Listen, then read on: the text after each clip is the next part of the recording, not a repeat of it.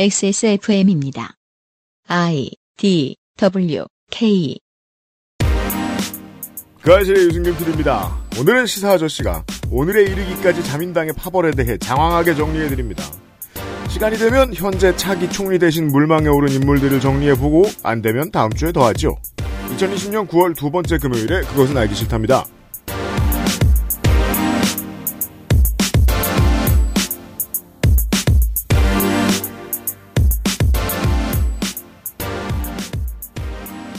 사실 저도 그렇고 윤세민 에디터도 그렇고 어, 자민당 파벌에 대해 관심이 없습니다. 네, 아는 것도 없고요. 뭐 네. 거기도 나라니까 파벌이 있겠죠. 알아보니까 어, 이렇게 대단한 건지 몰랐습니다. 사실상 정당이에요. 자민당이요? 원래도 정당 아니요, 아니에요? 파벌 말이에요. 아, 파벌이요? 그 당은 뭐랄까 내각 책임제니까 총리를 뽑자면 당이 필요하니까 그냥 있는 거고 어. 실제 정당의 역할을 하는 건 파벌이 아닌가 하는 생각이 들 정도예요.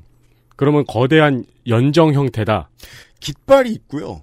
창립 일자가 공식적으로 정해져 있고요. 회계가 따로 있고요. 파벌이에요? 네. 그러면 파벌 간 이동도 되게 부자연스럽겠네요. 그 무슨 저 파벌과 관련한 법제는 없나 모르겠어요. 음. 어, 여튼 에, 이런 것들을 좀 들어볼 겁니다 오늘. 김민아 아저씨가 그 온갖 방송에 가서 다 떠들던 것들을 최대한 모아왔습니다. 잠시 후에 확인하시죠. 그것은 알기 싫다는 액세스몰 일반기기 섹션, 실천하는 사람들을 위한 노트북 한국 레노버, 정치사회 전문 책 구독 서비스 마키아벨리의 편지, 관절 건강에 도움을 줄 수도 있는 무르핀에서 도와주고 있습니다. 야, 좀 펴, 펴. 어디 불편해? 아, 어제 벨리댄스 처음 나갔거든. 보기보다 힘들어. 벨리? 당신의 문 앞에 배송되는 정치 마키아 벨리? 의 편지 선정위원이 선정한 이달의 책 독서의 깊이를 더해줄 가이드북 독서 모임과 강좌 할인권까지 세상을 보는 자신만의 시각을 갖는데 도움을 드릴 수 있어요 마키아벨리의 편지 구독은 액세스몰과 정치발전소에서 덕지리님, 카인이 무슨 뜻이에요? 구약 성경 창세기에 보시면요. 카인이랑 아벨, 아벨? 당신의 문 앞에 배송되는 정치, 마키 아벨? 리의 편지. 선정위원이 선정한 이달의 책, 독서의 깊이를 더해줄 가이드북, 독서 모임과 강좌 할인권까지 저자와의 대화와 특강도 준비되어 있어요. 정치발전소.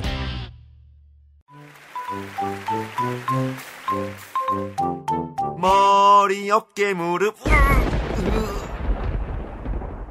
안 괜찮으시죠? 관절 건강에 도움을 줄 수도 있는 무르핀이라면 그 노래와 춤 끝까지 할 수 있게 도움을 드릴 수 있어요. 관절 건강엔 무르핀이니까요. 명절의 건강기능식품. 이 말은 사실 아무데나 붙일 수 있는 거 아닌가요? 뭘요? 뭐 명절의 개사료. 아 그렇죠. 네. 명절의 마이크 커버. 뭐 이런 식으로. 몇 년간 잠시 후에는 저 명절에 노트북 광고를 할 거예요. 앞- 명절 하면 노트북이죠. 그럼요. 몇 년간 압도적인 판매량으로 액세스몰의 명절을 수놓은 헬릭스미스에서도 추석을 맞이하여 건강기능식품 40% 세일을 합니다. 네 이번 세일의 의미를 유면상 PD가 분석하였습니다. 네, 이번 세일의 의미는 몇 번 말씀드린 바가 있지만 정상적인 유통 채널이 아닌 곳에서 헬릭스미스의 검증을 거치지 않은 제품들이 가격을 교란하고 있었어요. 이 사유를 몇 번 설명드린 적이 있었는데 좀 오래됐으니까 리뉴얼 해 보죠. 그 약국으로 나가는 혹은 저 쇼핑몰 같은 곳으로 나가는 물량이 있어요. 네. 그걸 이제 한꺼번에 유통 저 뭐냐 만드는 회사가 내보냅니다. 그리고 나면 판매하거나 유통하는 곳에서 딴 맘을 먹어요. 빼돌리는 물량이 생길 수 있어요. 음. 가격이 천차만별인 이유는 그러합니다. 근데 본사에서 보통은 나서기가 힘든데 이번에 칼을 빼든 모양이에요. 네, 그러니까 이것 때문에 윤상 PD님도 저희 가격이 어느 정도입니다라는 말씀을 확실히 못 드렸거든요. 네. 근데 현재는 본사에서 이 유통망을 전부 다 리셋해서 모든 것을 컨트롤한다고 합니다. 그러기로 했답니다. 인력을 많이 늘렸나 봐요. 네, 본사에서 이 작업을 하면 저희가 말씀드릴 수 있는 거는 음. 헬릭스 미스의 제품을 제일 싸게 구매할 수 있는 곳이 액세스몰이라는 거죠. 그렇게 됐습니다. 그렇습니다. 이게 사실 우리 좋은 아하, 일이에요. 네. 네. 최종 승자다. 제품에 따라서 37%까지 상시로 저렴하게 판매합니다만 음. 최대라는 말이 들어있다 보니 할인 폭이 비교적 적은 근데 적은 게 15%예요. 네. 다른 데 가면 15%가 최대 할인이거든요. 그렇습니다. 네. 할인폭이 비교적 적은 제품들도 한둘 있었습니다. 그렇습니다. 추석을 맞이해서 이 모든 믿을 수 있는 최고의 건강기능식품을 전부 40% 일괄이에요? 네. 오, 일괄 40% 할인가에 판매합니다. 잔인하게 따냈습니다. 어, 이건 너무 크네요. 네. 관절 건강 무르핀, 면역 감인 반응 개선의 알렉스, 간 건강은 간 좋은, 작업 기억력 니모신 등입니다. 기간은 추석 연휴가 끝나는 10월 4일까지, 게다가 5만 원 이상 구매 시에는 아토라떼의 핸드크림도 증정한다고 합니다.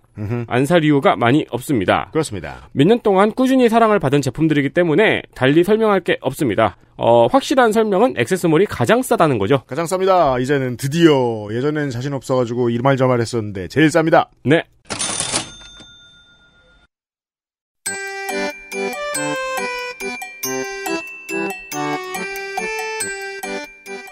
양산형 시사평론 민하문구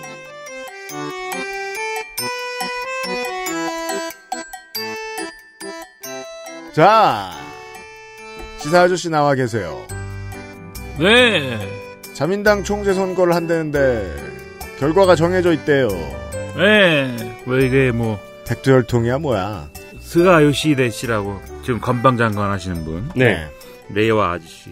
네. 하여튼 3파전입니다. 스가 요시히데, 기시다 후미오, 이시바 시게루. 근데 당내 주요 파벌들은 다 스가 요시히데로 이미 정해놨고 네. 아, 당선이 그래서 유력합니다. 음. 그러니까 이게 원래 총재 선거를 하면 총재 선거를 할 때 자민당의 현역 의원들이 투표권을 가지고 있고 네. 그다음에 당원 투표를 동수로 반영하거든요, 원래는. 네. 근데 이번에는 이제 아베 신조 총리가 많이 아파가지고 긴급하게 사임을 했기 때문에 음흠. 이 총재는 비상시에 뽑는 선거다 이래가지고 네.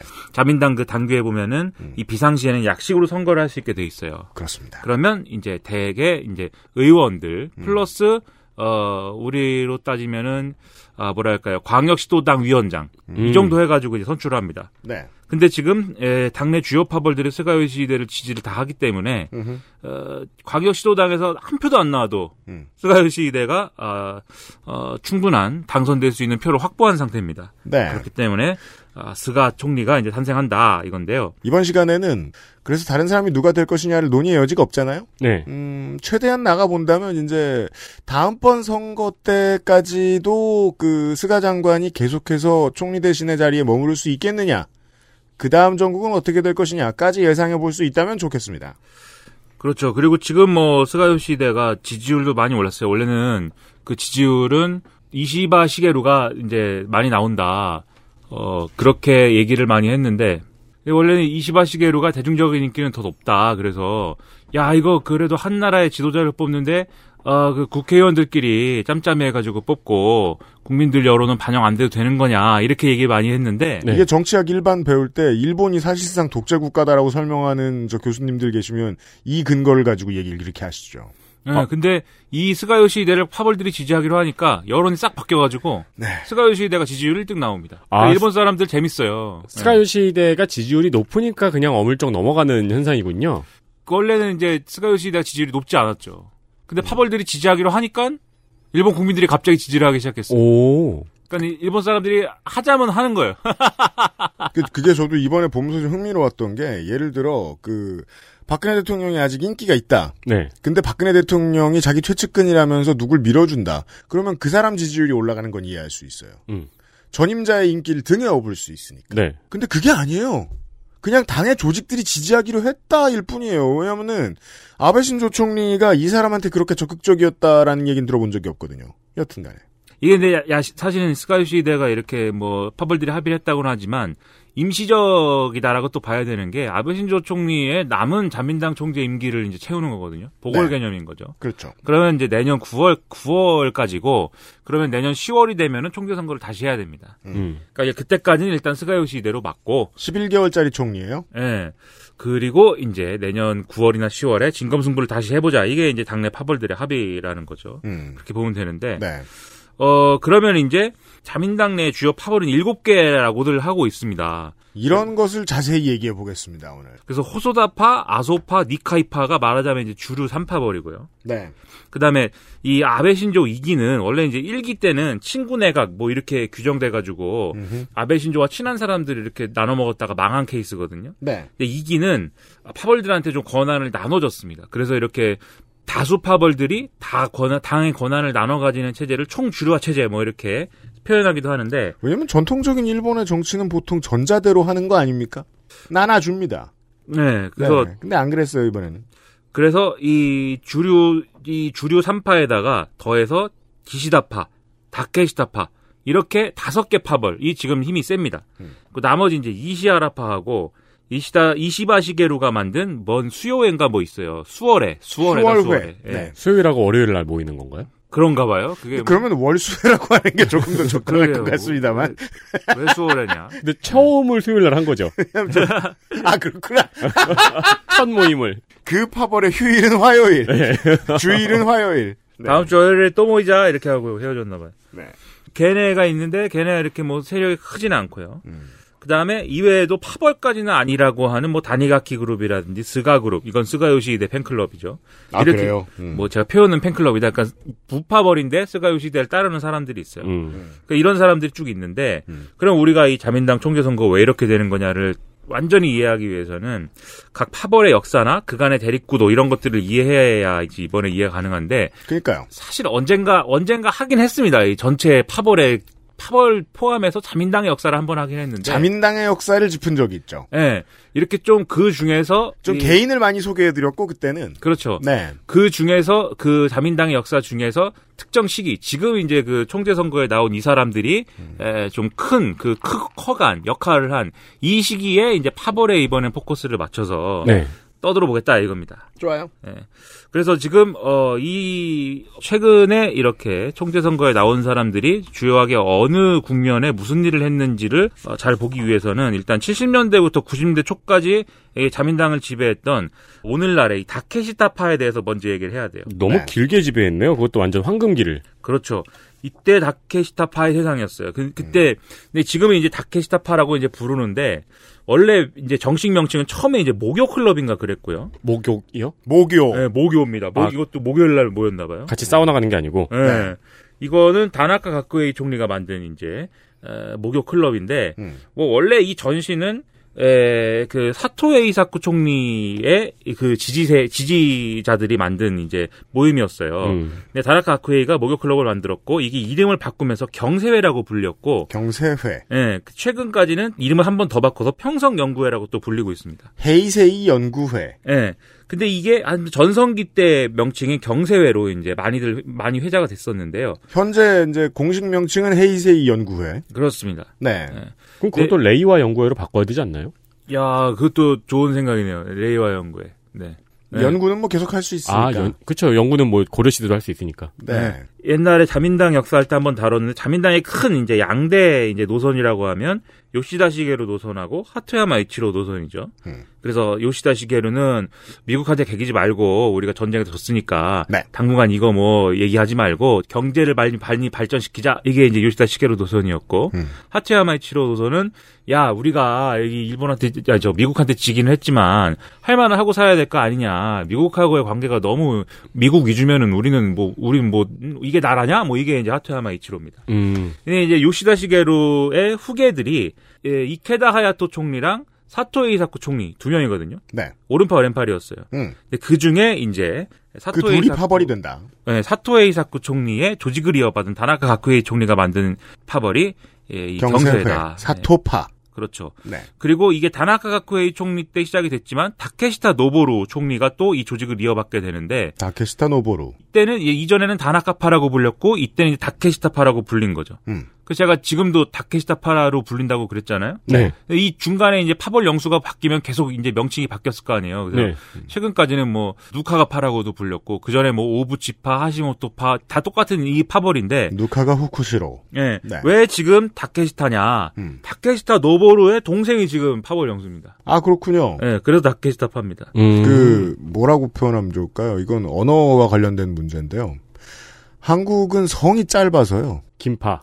네. 대부분 김파겠죠, 이제 그러면. 그게 저는 그것도 영향이 있을 거라고 생각해요. 가신 체계를 운영하기가 좀 애매해요. 친박이 있었죠. 우리는 저기죠. 짧죠? 우리는 동으로 동으로 따죠, 동으로. 아, 네. 동교동이냐, 연희동이냐, 그렇죠. 네, 상도동이냐, 아무튼 여긴 다 이름입니다. 성입니다. 성. 난 네. 가련동. 네. 은평구 가련동. 그거 이렇게 동교동, 상교동처럼 박혀 있으면 당사자 이사 가기도 좀 뭐 할 거예요? 그니까요. 네, 약간 그러니까 눈치 보이고. 저택 문화의 예, 저택 문화의 잔재. 아니, 저택에 그- 사셔가지고. 그 자기 아니면 가신, 세 주소 밑에 동교동계 이렇게 써놓고. 자기 가신 중에 누가 충성을 다하겠다는 맹세로 동교동이라고 타투라도 했어봐요. 그분한테 아, 미, 그럼 미안해서. 세 주소로 바꿔야죠. 땡땡길. 제가 수원에 살 때 건선구 건선동이었습니다. 아, 네. 네, 그래서 권성동 씨를 볼 때마다 약간 마음이 좀. 네. 근데 아무튼 이 시기는 이 경세회가 특히 지배하던 이 시기는 음. 무슨 문제가 있었냐면 네. 다나카 하쿠에이 총리가 아, 정권 잡고 나서 처음으로 이제 내놓은 이제 어떤 자신의 비전이라는 거는 일본 일본 열도 개조론이었거든요. 일본 열도 개조론. 이거는 이제 쉽게 얘기하면 일본 전체를 다 공사판으로 만들자 이겁니다. 네. 아, 그래요? 막 건, 네. 건설 붐 이런 거예요? 그렇죠. 어맹부요? 야, 네, 근데 그렇죠. 네이밍 진짜 일본스럽네요. 일본 열도 개조론. 그러니까요. 네. 이 책도 있어요. 다나카쿠의 총리에. 음. 이걸로 그냥 전체를 공사판으로 만들자. 그럼 공사판으로 만들면 우리가 이명박 때도 사실 봤듯이 음. 이명박이 만들어낸 게 아니에요. 다 이렇게 원료가 있어요. 음. 그러니까 아무튼 이명박 때 봤듯이 건설을 하게 되면은 그 건설 회사랑 그 인허가 내줘야 되는 관료랑 음. 관료에게 영향을 미칠 수 있는 정치인이랑 네. 이렇게 삼각 동맹이 형성이 됩니다. 그렇습니다. 예, 그리고 이런 삼각 이런 식의 삼각 동맹이 거의 모든 영역에 막 이렇게 생겨나요. 그래서 건설에서 이런 역할을 하는 국회의원은 건설족 이렇게 부르, 부르고 어. 자, 이 네. 족 의원의 개념에 대해서 어, 시사 아저씨에게 좀 들어볼 필요가 있습니다. 이제 한국에서는 뭐 이제 고위 관료더러 땡피아라는 말 많이 쓴단 말이에요. 네. 그렇죠. 근데 일본은 사실상 국회에 진출해 있습니다. 집권당이 어, 행정부와 밀접한 연관 관계를 맺고 있기 때문에 그리고 국회에서 들어가가지고 어, 한 분야의 이익을 대변하는 일을 주로 행하는 사람이 되어요. 그리고 꾸준히 짱 박혀서 같은 일을 해요. 그렇죠. 그래서 조기원 관료 기업 이렇게 삼각 구조의 최대 수혜자가 이 경세회였습니다. 네. 그러 그렇기 때문에 이 체제가 오랫동안 이어지면서 어 문제가 생기죠. 스캔들이 일어나죠.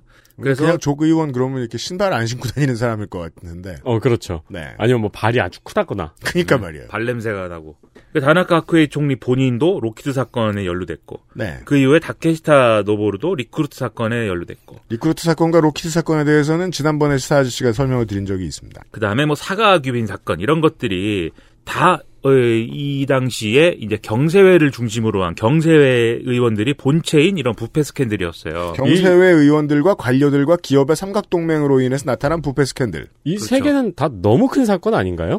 그렇죠. 거의- 엄청난 사건들. 네. 특히 리크루트 사건은 그 뭐야 정권도 바뀌었잖아요. 리크루트 사건 때문에 에, 이게 영향이 엄청난 영향을 받아서 자민당이 몰락의 길로 가면서 정권이 바뀌었었던 거죠. 네. 그래 이게 에, 이런 일들이 있다 보니까 경세회도 그러면 그런 이런 부패 정치의 표본이다. 뭐 이런 레테르를 달고 정치를 하기가 좀 그렇잖아요. 그러니까 경세 소속 우리가 경세 소속 정치인들이라고 생각해 볼때 음. 앉아가지고 욕하는 거죠. 아그그 자식들은 그거 왜 그걸 어 그냥 적당히 해먹지 그렇게 해먹어가지고 말이야. 네. 그죠? 그래서 모여가지고 야 이거 경세에 간판 달고 다음 선거에 이거 당선 되겠어? 이게 이런 걱정을 하기 시작하는 거예요. 그럼 당명을 바꿔야죠. 네. 그- 뭐 당명을 당명을 바꾸기는 어렵고 그리고 이제 우리가 당선이 되겠어 이렇게 얘기하는 거는 우리나라로 따지면은 이제 어 우리가 뭐 저 국민의 힘인데 음. 국민의 힘인데 다음번에는 저 더불어민주당한테 지는 거 아니야 이 걱정을 하지만 여기는 그게 아니라 우리 경세여 가지고 음. 우리 저기 상대인 굉지회한테 지금 저 공천 밀리는 거 아니야 이 걱정하고 있는 거거든요. 네. 네. 친박 친이 싸움. 네. 네. 네. 그러다 보니까 부패 정치라는 이 레테르를 탈피하기 위한 몸부림을 치기 시작합니다. 경세에 네. 있는 사람들이. 음. 그래가지고 그러다 보면 이제 파벌 구심력이 약해질 수밖에 없겠죠. 그렇죠. 근데 이때 90년대로 들어서는 과정에서는 대표적으로 다케시타 노보로 전 총리하고 이때 가네마루 신이라는 사람이 있었습니다. 네. 가네마루 신. 네. 이렇게 두- 양대 지도자가 대립을 하기 시작해요. 이때 또 이 경세라는 게 워낙 오래되고 큰 파벌이다 보니까 이때 이제 다케시타파라고 불릴 때인데 다케시타 칠봉행이라는 게 있었습니다. 다케시타 칠봉행. 예, 이게 뭐냐면 전국 시대에 그런 거 있어요. 그 도요토미 히데요시 밑에 음. 큰 장군이 다섯 명이 있고 음.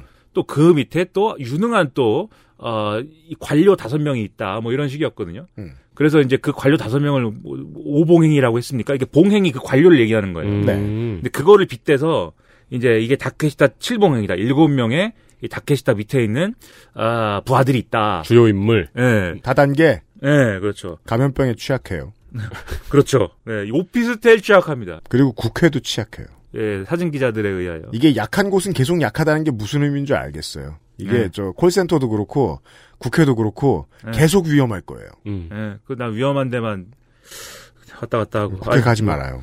그래서 다케시타 쪽에선 이 칠봉행 중에 다케시타 쪽에선 사람들이 오부치 게이조, 하시모토 류타로, 가지야마 세이로쿠 이런 사람들이었고 가네마루 쪽에 서 있는 사람이 하타스토무, 오자와 이치로, 와타나베 고조, 오쿠다 게이와 이런 사람들이었습니다. 네. 이 사람들 합쳐서 다케시타 칠봉행이에요. 그 다음에 이 중에서도 세 명이 딱 유명했는데 음. 인기의 하시모토, 실력의 오자와, 인품의 오부치 이렇게 세 명이 이제 유명했어요. 이게 만화책 같은 데서만 있는 문화가 아니군요.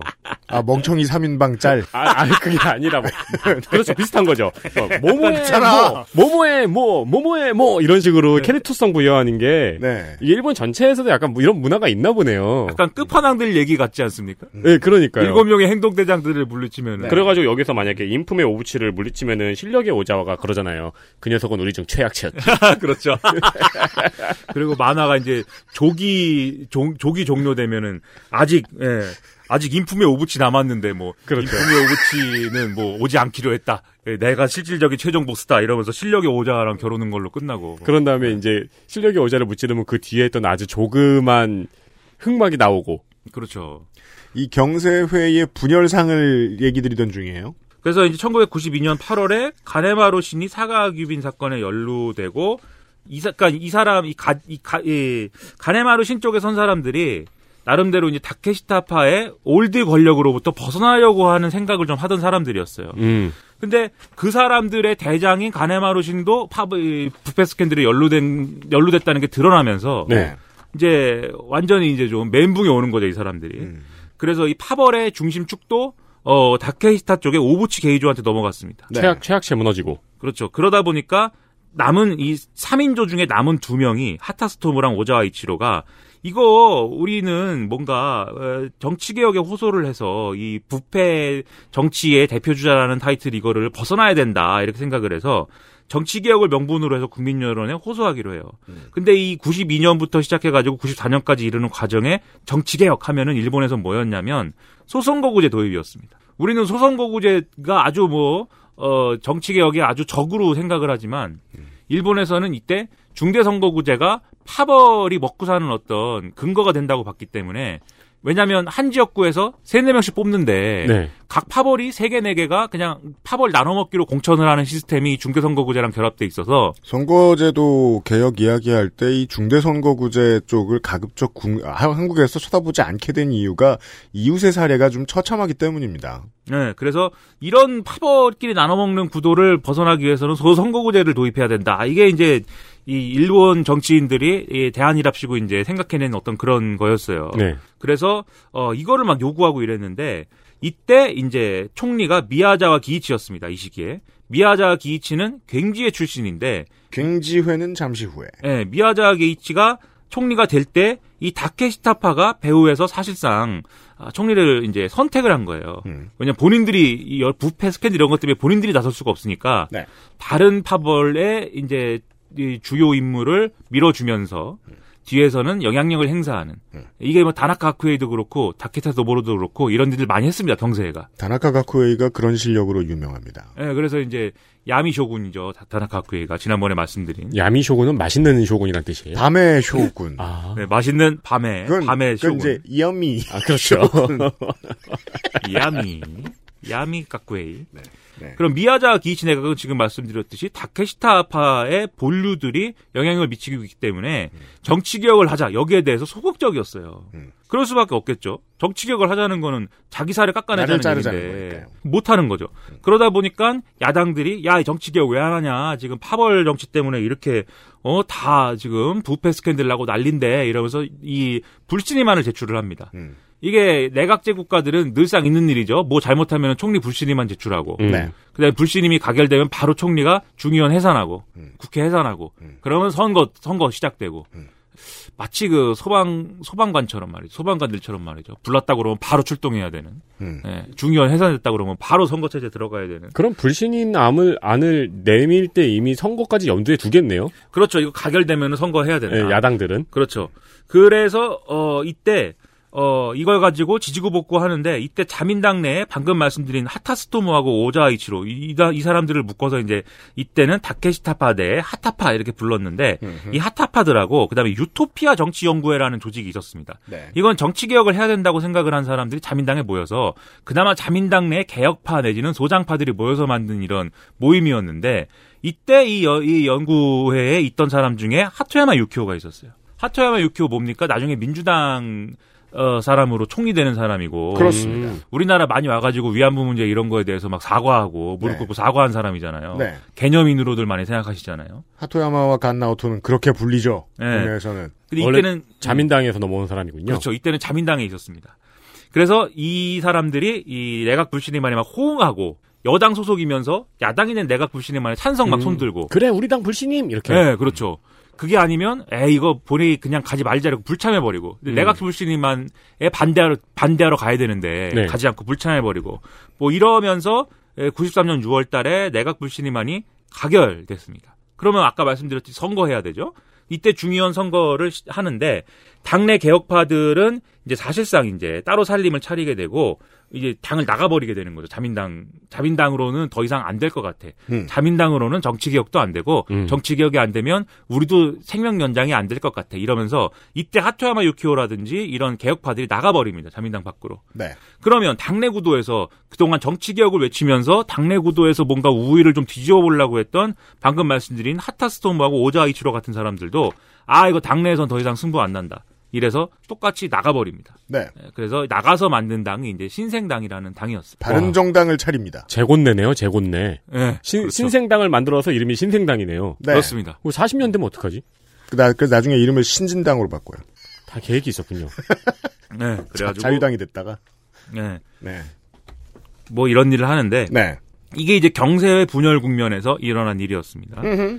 그 다음에 이제 갱지회를 얘기를 해야 되는데 네. 이렇게 경세회가 분열되는 국면이 되니까 이 경세회의 전통적인 라이벌 파벌인 갱지회가 또 분열을 하기 시작합니다. 네. 이게 전통적으로 5대 파벌이 원래는 있어요 또 5대 5대 파벌이 있는데 그 5대 파벌 중에서도 이 지금 말씀드린 경세회 그리고 지금 갱지회 그다음에 과거에 기시노부스케로부터 시작된 사실상 그 전에 이제 그 하토야마 이치로가 있죠. 기시노부스케로 시작된 이 파벌이 또 하나 있어요. 음. 이 3대 파벌이 또 사실 이제 핵심인데 네. 어쨌든 경세회와 갱지회가 그러니까는 뭐 아베 신조가 급파버립니다. 아베 신조가 방금 말씀드린 그 기시 노부스케로부터 시작된 그렇죠. 네. 지금의 이제 청화회라고 하는데 청어요? 청화, 네. 청화? 세이와, 네. 세이와 정책 세이와 연구회라고. 연구회입니다. 네. 네. 그, 뭐, 이, 이런 사람들인데, 당내 최대 파벌입니다, 현재는. 네. 아, 그렇죠. 네.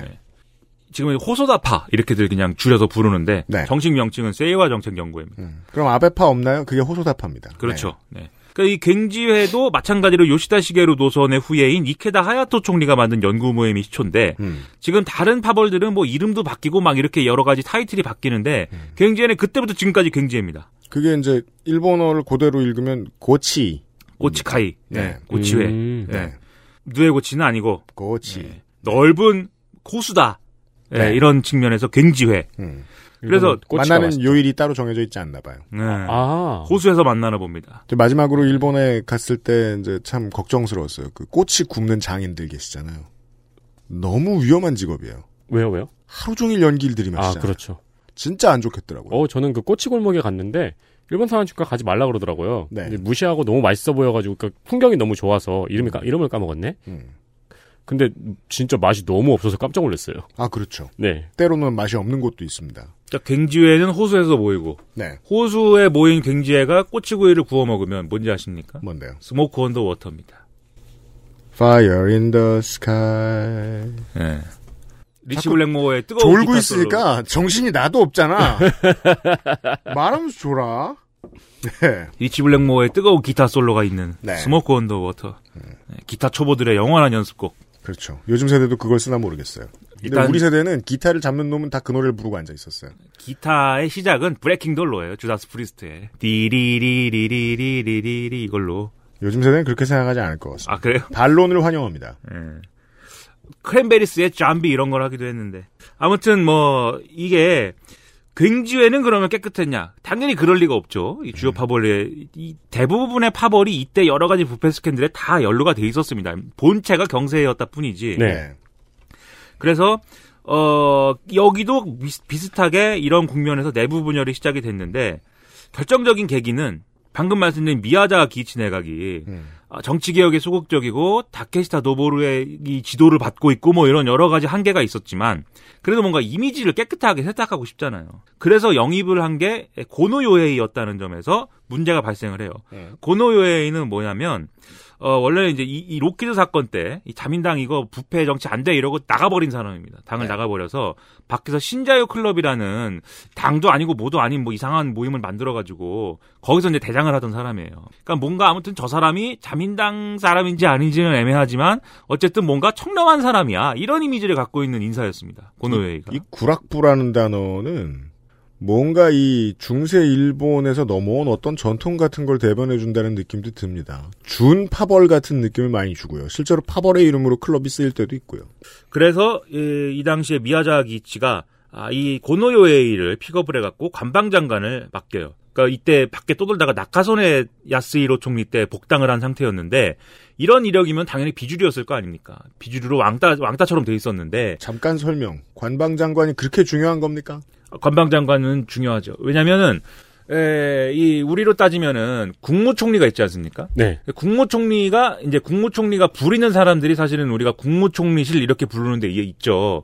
일본 같으면은 아, 이 총리가 있고 그 총리가 꾸린 내각이라는 게 있지 않습니까? 네. 근데 그 내각의 내각의 일종의 사무국 캐비넷 오피스가 내각 관방이라고 해요. 그 한자로. 음. 그 내각 관방이고 내각 관방의 대장이 내각 내각 관방 장관입니다. 일본 총리가 우리나라 대통령이라면 일본 관방 장관이 우리나라 총리. 네, 그래서 우리나라의 이제 직책을 1대1로 대입하면 이게 우리나라의 국무조정실장인데, 음. 근데 여기는 어쨌든 내각제고 총리가 우리나라 대통령하고 맞먹는 사람이니까 내각 관방장관은 국무조정실장에 더해서 우리나라의 이제 대통령 비서실장이랑 예, 합쳐진 그런 직책이라고 볼 수가 있죠.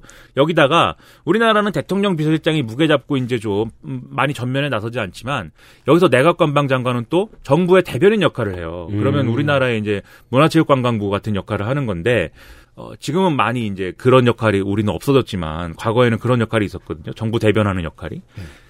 옛날에 뭐 공보 공보처 이런 것도 있었고 그 아무튼간에 예, 그래서 관방장관이 언론 노출도가 굉장히 높고 음. 그 다음에 특히 이제 아, 옛날에는 좀 덜했어도 최근에는 이제 관료 인사권이나 이런 것까지 다 관방장관이 쥐고 있었기 때문에 아무튼 중요한 자리입니다. 겁나 세다. 뭐 네. 진짜 국무총리에 거의 가깝네요. 그렇죠. 설명 이- 끝. 예, 그렇죠. 고노 요헤이. 그 추, 추가 질문. 뭐요? 그래서 관방장관이 차기 총리가 되는 경우가 많은가요?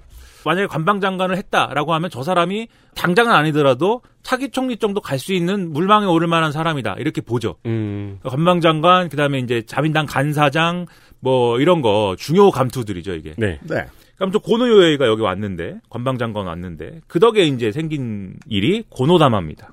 고노요에이가 관방장관 하면서 그렇죠. 예, 역사 문제 풀기 위해서 이제 예, 이런 이미지 쇄신 겸해서 네. 그렇게 한 것 중에 이제 고노다마가 있는 건데 문제는 뭐냐면 이건 이제 파벌 얘기를 우리가 하는 거니까 갱지회를 미야자기치가 지금까지 이끌어왔는데 총리를 이제 하고 이러면 사실은 파벌 영수는 내려놔요. 파벌을 탈퇴하거나 뭐 형식적인 거죠, 근데 음. 파벌을 형식적으로 탈퇴하거나 뭐 이런 일을 합니다. 그럼 이제 갱지회가 이제 다른 사람이 갱지회 회장을 이어가야 되는데 누가 이을 것이냐? 원래 이제 갱지회 내에서 기득권을 갖고 있었던 사람이 가토고이치라는 사람이 있었어요. 사실 이 사람도 뭐 처음부터 갱지회는 아니었는데 아무튼 가토고이치가 있고 그다음에 고노요에이가 이제 있는 거죠. 미야자기치가 데려온 즉 어, 이게 말 안 듣는 말 안 듣는 그 어, 장남이 있는 것이고 아 어디서 데려온 대릴 사이가 있는 겁니다. 그 둘이 이제 집안에 그 주도권을 놓고 싸우기 시작해야 되는 거죠. 적당하네요. 예, 그래서 고노웨이랑 가토 고이치가 싸우기 시작합니다.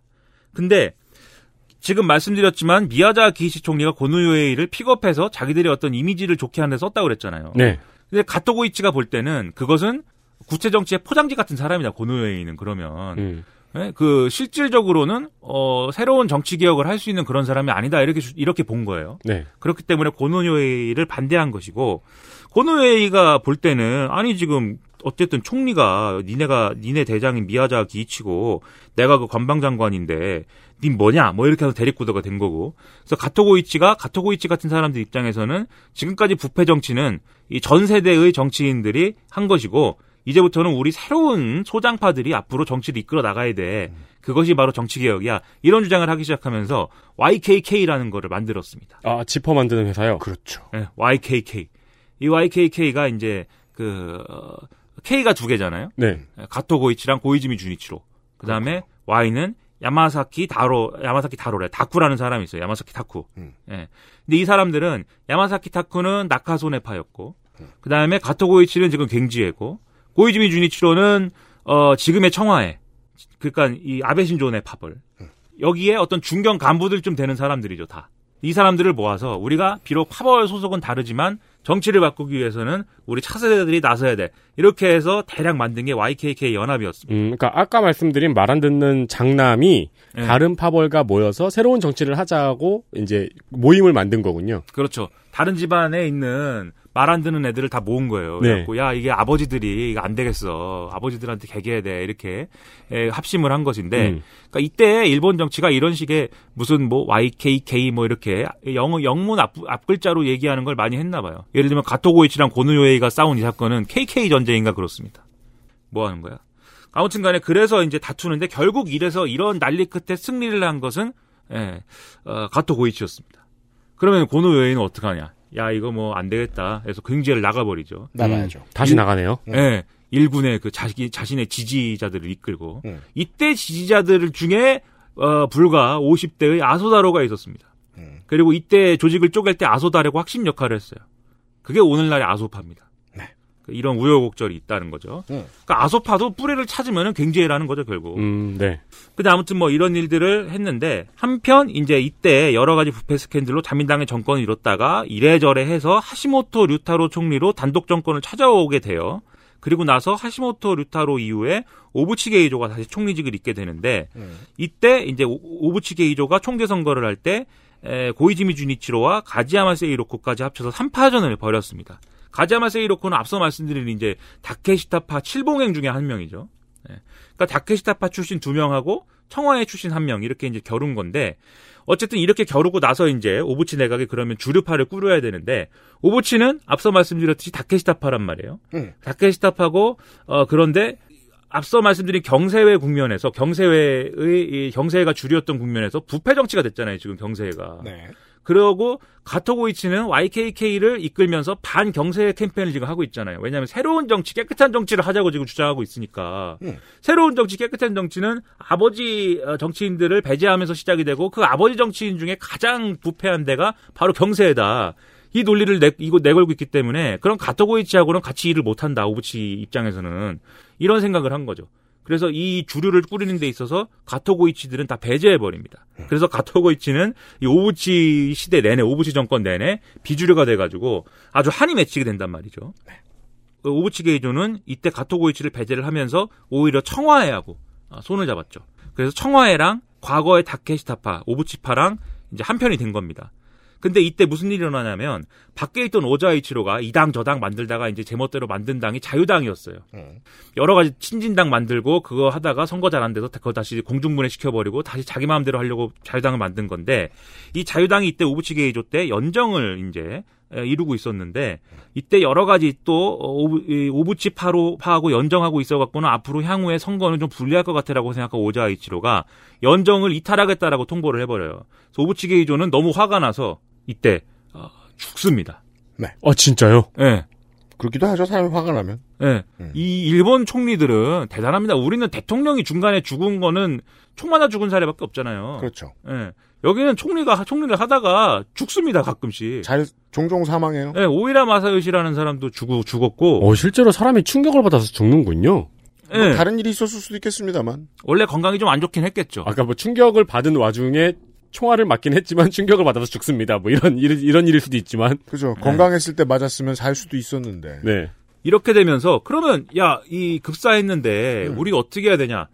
그, 이때 선거를 치- 사실상 치르지 않고 주류 파벌들이 모여서 후계를 결정해 버려요. 밀실에서. 네. 이때 이제 어, 후계가 된 사람이 앞서 말씀드린 청와회의 모리 요시로, 청와회 대장인 모리 요시로였습니다. 근데 이 청와회라는 데는 앞서 시조가 기시노부스케라고 말씀드렸잖아요. 아주 외교적으로 매파이고 아주 그 군국주의에 가까운 인물들이 모여 있는 파벌이었어요. 이게 경세회와 굉지회와 그리고 지금 말씀드린 청와회의 다른 점입니다. 야, 앞에 둘은 이게 일본에서만 쓰는 용어인지 저도 공부를 더 해봐야 되니까 모르겠어요. 이 외교를 그 국제 질서를 어떻게 바라보느냐의 관점에 따라서 힘 위주로 보면 보통 high politics라고 하고 돈 위주로 보면 low politics라고 합니다. 앞에 둘은 후자에 가까워요. 주로 돈 위주. 근데 지금의 이 파벌은 전자에 가깝죠. 매파죠. 전쟁 좋아하고요. 그 아베 스탠스를 생각하면 딱 거기에 맞는 파벌인 거네요. 네. 그렇죠.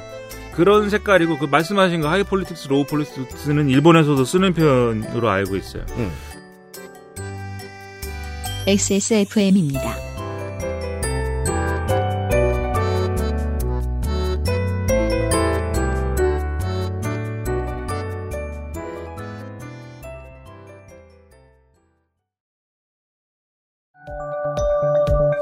세계에서 유일하게 카본 소재로 제작한 프리미엄 노트북 레노버 싱크패드 X1 카본, X1 요가. 내 비즈니스, 내 삶의 프리미엄을 더해보세요. Lenovo for those who do.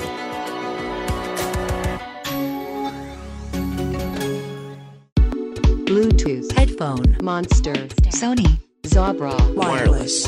Join the freedom. Access Mall. 전 세계 가장 많은 고객이 찾는 노트북 브랜드 레노버. 올 명절 주변의 소중한 사람을 위해 준비하세요. 지금 바로 엑세스몰에서 레노버 특가를 확인하세요. Lenovo for those who do.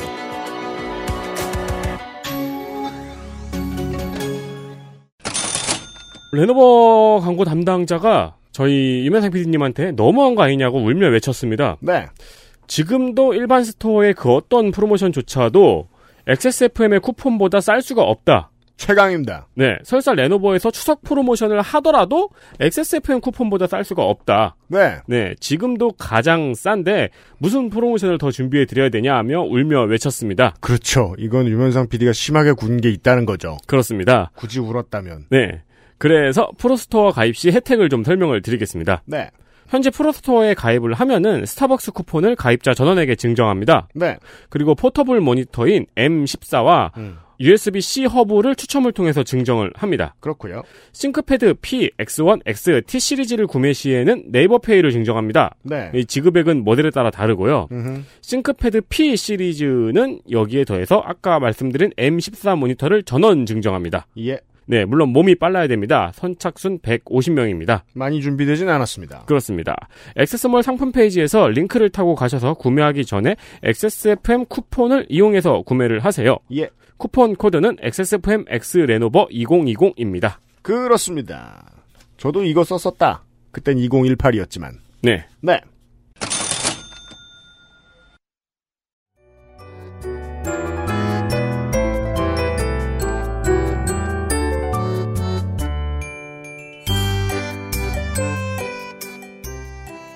아무튼 그런 사람이다 보니까 이 사람이 내각 구성 자체는 오부치 때, 오부치 게이조 때 하던 거를 그대로 계승을 했지만 네. 이 사람이 개인기를 발휘하기 시작을 해요. 그 일본 정치인의 개인기 뭐- passive 뭐- 스킬 뭐- 망원이 있지 않습니까? 아, 난또 네. 모창, 뭐 히든싱어 이런 건 줄 알았는데. 네, 망원. 그래서 2000년 5월 달에 일본은 덴노를 중심으로 한 신의 나라이다. 이렇게 얘기를 했는데 이게 오늘날도 뭐 그렇지만 이때는 이렇게- 정치인이 이렇게 얘기하면 안 되는 시대였거든요. 예, 그래서 이렇게 얘기를 하니까 난리가 났고 네.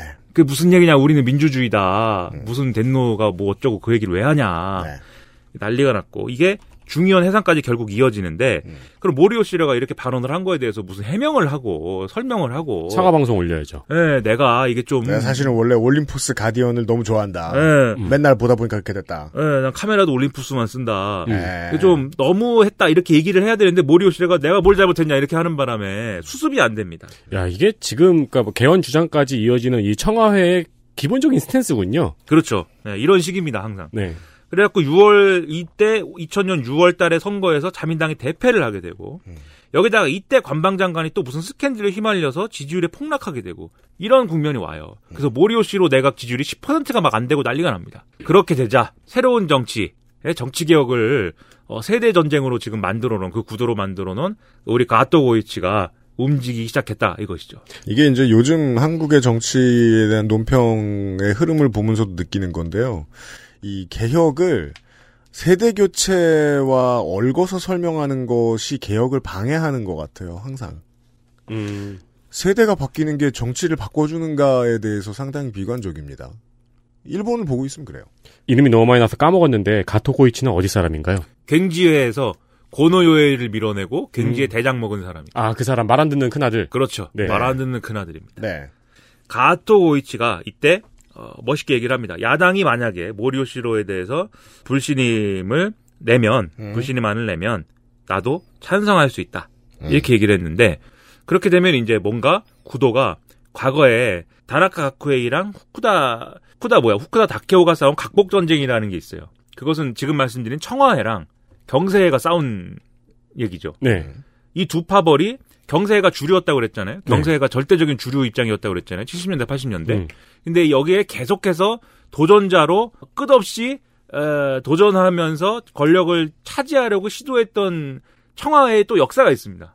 이, 이 사람들의 이름을 따서 그거를 각복전쟁이라고 하는데 가토고이치가 마치 그것처럼 이 모리오시로의 이런 매파적인 성향에 우리가 맞서볼게 이러면서 우리 동지들을 모아야겠어 이렇게 시도를 한 거예요. 이게 이른바 가토의 난입니다. 이 가토 아나벨 가토가 에? 솔로몬이여 내가 돌아왔다 하고 핵 바주카를 쏘은 게 그게 가토의 난이 아닙니다. 그건 뭐예요? 솔로몬이여 내가 돌아왔다. 그 연방군이 연방군 함대가 이제 잔뜩 모여 있는데 네. 그게 이제 연방군 함대가. 거의 대부분이 모여 있는 데다가 그냥 그 GP 공이 그거를 탈취해 가지고 그걸 끌고 가 가지고 그냥 핵 바주카를 빵쏴 가지고 연방 함대가 전멸해 버립니다. 거- 건담 얘기예요? 예, 그래 가지고 이게 이 가, 가토 아나벨 가토는 이 데라즈 플리트 소속인데 데라즈 플리트는 이제 지온 공국이 멸망하고 나서의 그 잔당들이죠. 그러면은 이 얘기를 이 영상을 편집하시는 민정수석님은 이해를 하겠네요. 예, 아나벨 가토. 예, 아나벨 가토가 이걸 하는 바람에 데라즈 플리트가 기동전사 건담 0083 스타더스트 메모리의 주요 등장인물. 예, 데라즈 플리트가 이제 한방 하게 되고 그래서 지구 연방군이 허술해지면서 티탄즈라는 이 엘리트 군사 조직이 힘이 실린 겁니다. 그래서 이 엘리트 군사 조직 티탄즈가 등장하면서 제타 건담이 시작이 되는 거죠. 여러분 그거 아닙니다 지금. 예, 근데 그건 아니고 네. 가토의 난 이름 이름이 멋있잖아요. 가토의 난. 가토의 난. 예, 가토의 난. 이 가토 고이치가 만든 YKK의 동지들이 있지 않습니까? 이 중에 Y를 담당하는 야마사키 타쿠의 경우에는 야 그래 그러면 우리 또 동지가 나서니까는 도와줘야지 여기 동조합니다. 응. 문제는 다른 K였어요. 고이즈미 주니치로. 고이즈미 주니치로는. 고이즈미 주니치로는 지금 청와의 소속이잖아요. 네. 지금 불신임 대상인 모리 요시로랑 같은 차별 같은 파벌입니다. 이때 그래서 모리파라고 불렸어요. 네. 그런데 고이즈미 주니치로는 YKK를 택하지 않고 모리파를 지키는 길을 택합니다. 음. 그래서 반란을 진압하는 쪽에 서게 되죠. 모리 우시로의 편에. 예. 그런데 문제는 뭐냐면 갱지회가 갱지회부터 의견 통일이 안 됐어요. 갱지회에도 이제 선수가 높으신 분들이 있단 말이죠. 네. 원로들이 있단 말이죠. 파벌레 파벌. 그래서 어, 야, 이게 아무리 그래도 우리 자민당인데 야당이 불신임 된 거에 대해서 어, 우리가 찬성파 찬성을 들어주면 나중에 이 뒷감당 어떻게 하려고 그러냐. 이렇게 하면서 가토고이 씨는 철이 없다. 얘기가 이렇게 돼요. 그리고 어 이때 이제 야마사키 타쿠가 이 뭐 야마사키 타쿠가 가까웠던 이게 야- 나카소네파 소속이니까 원래는 야마사키 타쿠가 나카소네파도 분위기가 안 좋고 그러니까 하나로 모으질 못합니다. 가토고이치가. 그러다 보니까 경제의 의견도 안 모아지니까 가토고이치 주변 사람들도 가가지고 우리가 내각 불신임만에 찬성은 못 들겠고 그냥 불참하면 안 될까요? 뭐 이러기 시작해요. 파벌 장악에 실패했다. 그렇죠. 그러니까 가토고이치가 너무 화가 나서 나 혼자라도 가서 그러면 나 혼자라도 그럼 찬성 들고 올게. 막 이렇게 방방 뜨기 시작하죠. 그러니까 옆에 있던 충신 나리각기 사다카즈라는 사람이 예, 멋있는 말을 합니다. 음. 가토 선생은 대장이니까 혼자서 돌격은 안 됩니다. 눈물을 흘리며 만류하고 가토 고이치는 불루를 삼키며 100년 전의 얘기 같지만 예. 불과 2000년에 일어난 네. 일입니다. 20년 전에 일어난 불루를 삼키며 이 난이 그래서 용두사미로 이제 끝나게 되죠. 그래서 결국 이제 어 이러면 파벌이 찢어지죠. 그렇죠. 이런 일이 생기면 이렇게 가토고이치가 한을 품게 돼가지고 갱지에는 가토파와 안 가토파로 분열됩니다. 그- 이때는 이제 호리우치파라고 불렸는데 가토파와 호리우치파로 부- 예, 분열됐다고 했는데 네. 아무튼 뭐 호리우치는 중요한 게 아니고 가토냐 아니냐가 중요해요. 그래서 분열돼 갖고 서로를 서로가 자신을 갱지해라고 주장을 해요. 둘 다 갱지해다. 갱지회 A, 갱지회 B. 예. 그리고 나카소네파도 이전에 이미 예, 가메이파와 야마사키파로 이제 분열된 그런 상태였기 때문에 이런 식으로 파 원래 파벌이 세대 세대라는 어떤 기준까지 섞여가지고 분열되는 상황이 일어납니다. 좀 전에 말씀하신 그 이상한 말을 한 다니카기 사다카즈가 다시 통합에 성공할 때까지 네. 갈려 있습니다. 그리고 이제 모리 요시로 이후에는 고이즈미 주니치로가 자민당을 파괴하겠다 이 슬로건을 내걸고 총재 선거에 또 나서게 되죠. 그러니까 이게 무슨 뜻이냐면 내가 민주당 후보로 나서겠다는 게 아니라 예. 파벌을 정리하겠다. 그러니까 그 파벌 정치의 시스템을 개혁하겠다라는 얘기를 한 거죠. 예. 지금까지 뭔가 부패 스캔들과 파벌끼리 나눠 먹는 것과 왜냐면 모리요시로도 파벌끼리 나눠 먹은 사람이잖아요. 네. 파벌끼리 예, 밀실에서 합의해서 추대한 사람이기 때문에 그렇게 해놓으니까는 저렇게 문제가 많은 얘기를 하고 문제가 생기지 않느냐. 이 구조를 다 부셔버리겠다 나는. 이렇게 주장을 하면서 그걸로 바람을 일으켜서 고이즈미 유니치로가 이제 당선이 되죠. 그래서 이때 4파전이었어요. 하시모토 류타로, 아소다로, 까메이 시즈카 그리고 고이즈미 주니치로 4파전이었는데 고이즈미가 이제 어, 엄청나게 이겼습니다. 네. 그러니까 고이즈미 주니치로가 제가 볼 때는 현대 정치사에서 가장 이 현대 일본 정치사에서 가장 중요한 사람 중에 하나예요. 엄청. 엄청납니다. 제가 볼 때. 네. 그리고 이렇게 고이즈미 내각은 약속한 대로 이 자민당의 그동안의 어떤 구 질서를 파괴하기 위해서 우정민영화 이런 것들을 이제 추진을 막 하죠. 일전에도 말씀드렸듯이 우정을 민영화한다. 네. 사랑을 민영화하고 우정을 민영화하는 게 우정 민영화가 어떤 의미인지에 대해서 지난번에도 살짝 짚었던 적이 있습니다. 한국에서 얘기하는 그런 느낌이 아닙니다. 예. 이게 우체국과 거기에 딸린 여러 가지 기관을 중심으로 해서 우체국에는 이제 금융도 들어가잖아요. 음. 그걸 중심으로 해서 나눠 먹는 구조. 앞서 조구형과 그죠. 관료와 이 기업이 나눠 먹는 구조가 있다고 그랬잖아요. 우리나라는 공공기관이고 공기업이면 국민의 것으로 잘 쓰이는 걸로 이해합니다. 네. 근데 일본에서는 공공기관이면 조기원의 개인 소유인 것처럼 이해된다는 거예요. 음. 그래서 민영화의 의미가 정반대인 겁니다. 그러니까 우피아들을 해산시킨 거네요. 그래서 그렇죠. 제가 아까 조기원의 개념에 대해서 설명을 해달라고 말씀드렸던 거예요. 그 제가 어렸을 때는 이 고이즈미 유니치로가 했던 일이 뭔지를 몰랐는데 대체 왜 이런 말을 할까? 조의원과의 전쟁이라고 얘기를 했었습니다. 이게 얼마나 일본 정치인이 특히 총리 대신이 되는 사람이 하기 힘든 말인지는 지금만 생각해 보면 불가능에 가까워요. 음. 그렇죠. 그래서 우정 민영화를 엄청나게 고집스럽게 추진하면서 네. 이, 이 당시에 경세회의 주요, 경세를 중심으로 한 파벌 구조의 주요 기반이었던 이 나눠먹기 체제가 붕괴해요. 네. 그리고 여기다가 각 파벌들의 중견 간부 정도 되는 사람들을 고이즈미 주니치로- 주니치로가 파벌 대장의 허락도 안 받고 직접 발탁합니다. 직접 요직을 막 맡겨요. 그때 이렇게 발탁된 사람들이 아베 신조, 그 다음에 오늘날의 이시바 시게루, 그 다음에 뭐 여러 있어요. 지금의 경쟁자들. 이 사람들이 사실은 고이즈미가 다 발굴한 사람들이에요. 음. 그러다 보니까 파벌, 각 파벌의 어떤 그 뭐랄까요, 결속력 이런 것들은 약화되겠죠. 어. 고이즈미 주니치로한테 잘 보여야지. 파벌에 뽑아 올린 사람을 중용하지 않았단 얘기죠. 예. 부셔버리고 심지어 어, 이 파벌레 세대 갈등 양상 이런 것들도 앞서도 이제 있는 상황이었지만 더 심해졌고 네. 특히 이제 우정 민영화 하면은 파벌 분류로 보면은 구 경세회인 하시모토파 그리고 가메이 시즈카가 이끄는 나카소네를 이어받은 에, 가메이파 그리고 반 가토를 내세운 호리우치파 이런 이제 구 파벌들은 말씀드렸듯이 조기원 체제와 아주 밀접한 관련 있는 파벌들이었기 때문에 네. 이 사람들이 반발을 했단 말이에요. 그러면 이제 선거에서 고이즈미가 어떻게 하느냐? 이, 사- 이 우정 민영화에 반대하는 사람들한테 공천 안 준다. 공천 안 줘버립니다. 음. 예. 그리고 공천을 안 줬지만 이 사람들이 그러면 공천 안 받으면 내가 뭐 출마 못 하냐? 무소속으로 출마를 막 하거든요. 네. 그러면 무소속으로 출마한 사람들한테 뭔가 또 그 자리에 또 자민당 후보를 내야 되잖아요. 음. 자객들을 보냅니다. 자객 공천을. 아, 그게 이따 나온 거군요. 예. 자객 공천. 음. 그래서 이때 자객 공천된 사람들 중에 유명한 사람들이 고이케 유리코. 그다음에 지금의 이제 아베 신조 내각에서 여러 가지 문제를 일으킨 이나, 이나다 도모미. 이런 사람들이 이때 자객 공천을 해서 뜬 사람들이죠. 음, 와, 근데 이게 쉬운 일이 아니고 엄청 어려운 일인데 되게 smooth하게 다 해냈네요. 그렇죠. 부셔버렸습니다. 예, 자민당이 그 전까지 구조를 다 부셔버렸어요. 그래서 이때 결국 공천 못 받은 사람들은 막 탈당하고 또 네. 예, 그리고 막, 어, 어, 예를 들면, 가메이시카 이런 사람들은 밖에 나가서 국민신당 막 이런 거 만들고, 아무튼, 막, 이 비주류로 전락하고, 이런 상황이 되는데, 이때 또, 이제, 오자와 이치로가 만들었던 자유당에서, 어, 자유당이 연정 이탈을 하면서, 오부치 때, 그때 연정 이탈에 반대하고 보수당을 만든 사람들이 있었어요. 그 중에 니카이 도시히로가 있었는데, 니카이 도시히로가 이때 보수당을 개편해서 보수 신당을 만들고 우여곡절 끝에 아무튼 다시 자민당으로 돌아오게 되는데 이게 오늘날까지 이어지는 니카이파인데 이때는 지금 말씀드렸다시피 니카이파는 보수당에 있던 사람들을 중심으로 한 파벌이었습니다. 그래서 이때 니카이파였고 근데 이 니카이파가 좀 더 이제 어 시점을 옮기면 자민당이 정권이 이를 때 중, 그 선거 결과가 자민당한테 대단히 안 좋았을 거 아닙니까? 네. 니카이 도시 거의 니카이 도시로만 남고 다 이 파벌 사람들이 다 낙선을 해버렸어요. 이때 에, 이 니카이파들은 니카이파는 어, 이전에 가메이 시즈카가 다시 돌아온 이 가메이 시즈파에도 비주류화돼 갖고 소수 파벌이었을 거 아닙니까?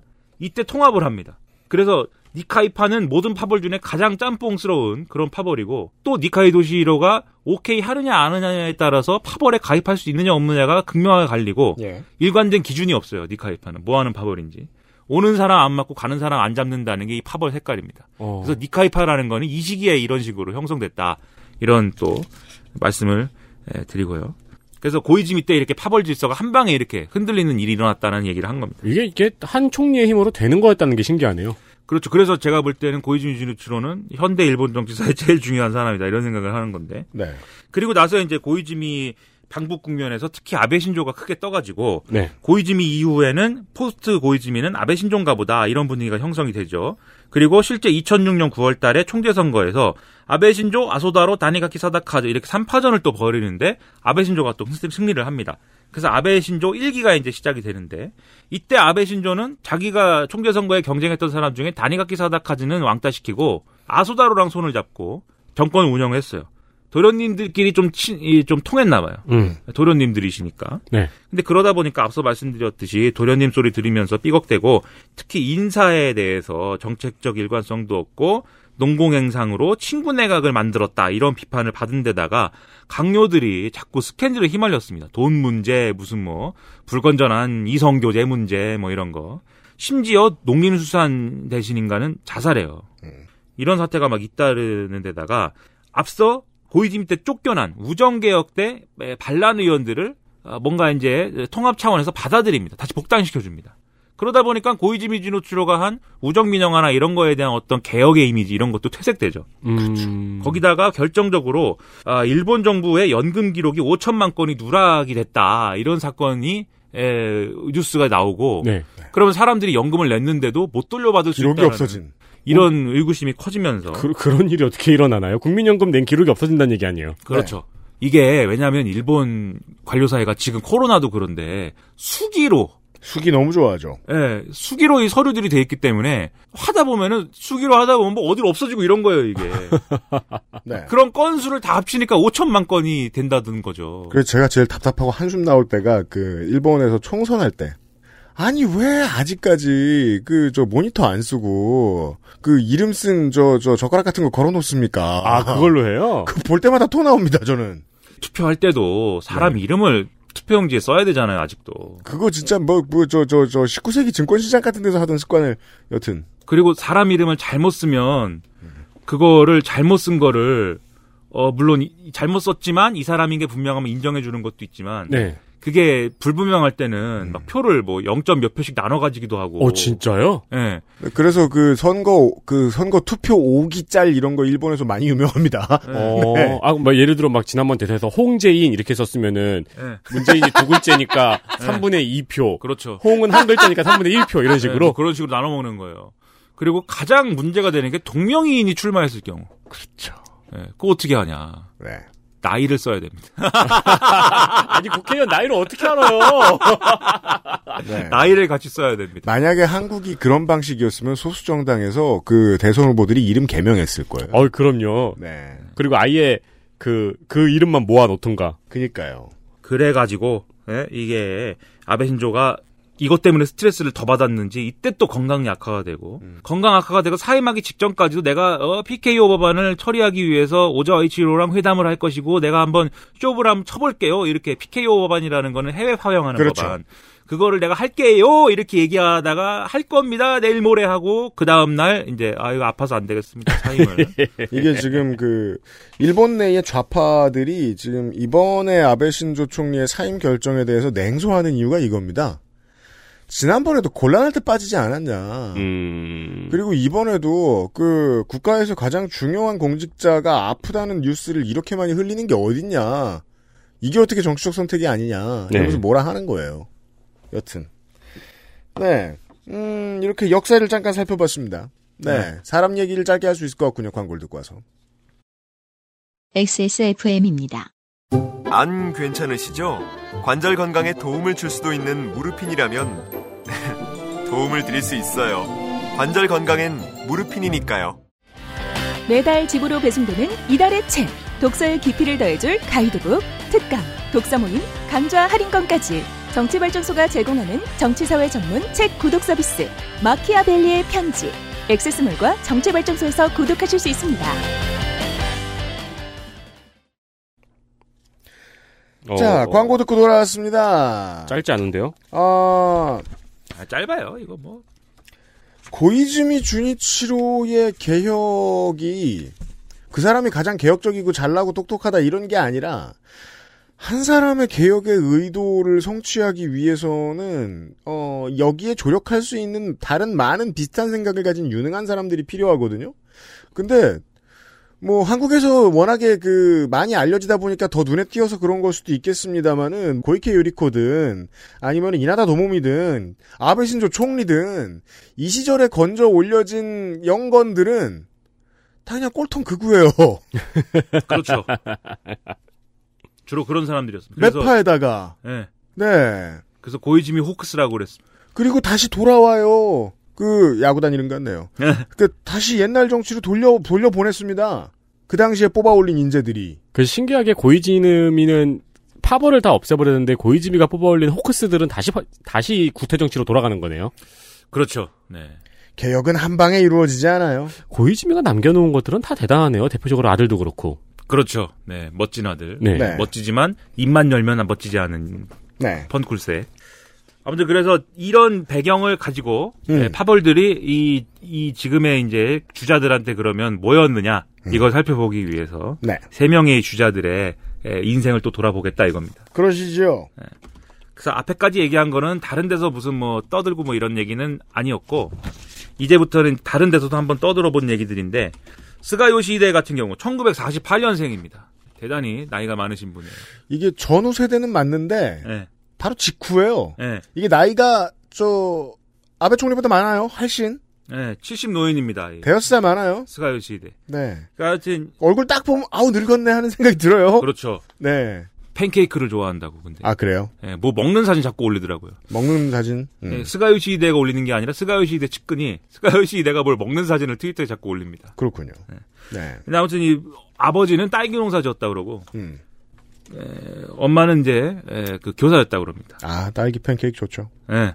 근데 이제 농사 그냥 농사 뭐 농사꾼이다 뭐 이런 것보다는 약간 그래도 규모가 있는 농사를 졌던 것 같은데 음. 아무튼 스가 요시히데는 어렸을 때 좀 반항하였던 것 같아요. 그래서 아버지가 너는 농사꾼이 되라 했지만 그것에 반항하면서 고등학교 졸업해가지고 바로 도쿄로 올라와가지고는 음. 이때 이제 그냥 골판지 공장 그리고 스키지 시장 이런 데서 일하면서 돈을 벌어서 나는 대학에 갈 거야 이런 꿈을 키웠다는 거죠. 네. 자수성가가 이 사람의 브랜드입니다. 예. 그래서 이렇게 번 돈으로 당시에 학비가 비교적 저렴했던 호세이 대학에 법학부 정치학과에 입학을 했고 1973년에 졸업을 해서 건설전기 설비 공사에 입사를 했는데 음. 그러면 이제 나름대로 안정적인 직장을 구한 거였지만 음. 하지만 정치에 열정이 있어가지고 예, 정치병에 걸려가지고 네. 예, 정치인이 돼야겠다 이렇게 마음을 먹은 것부터가 이제 문제의 시작이었던 것이죠. 그러네요. 그래서 1975년에 오코노기 히코- 히코사부로 예, 오코노미야키가 아닙니다. 아, 맛있겠네요. 예, 오코노기 히코사부로라는 의원의 비서로 이제 정계 입문을 하게 되는데 네. 이 오코노기의 선거구가 바로 이 가나가나 가나가와 현의 요코하마시였습니다. 그럼 뭐 일본에 관심이 없으시면 네.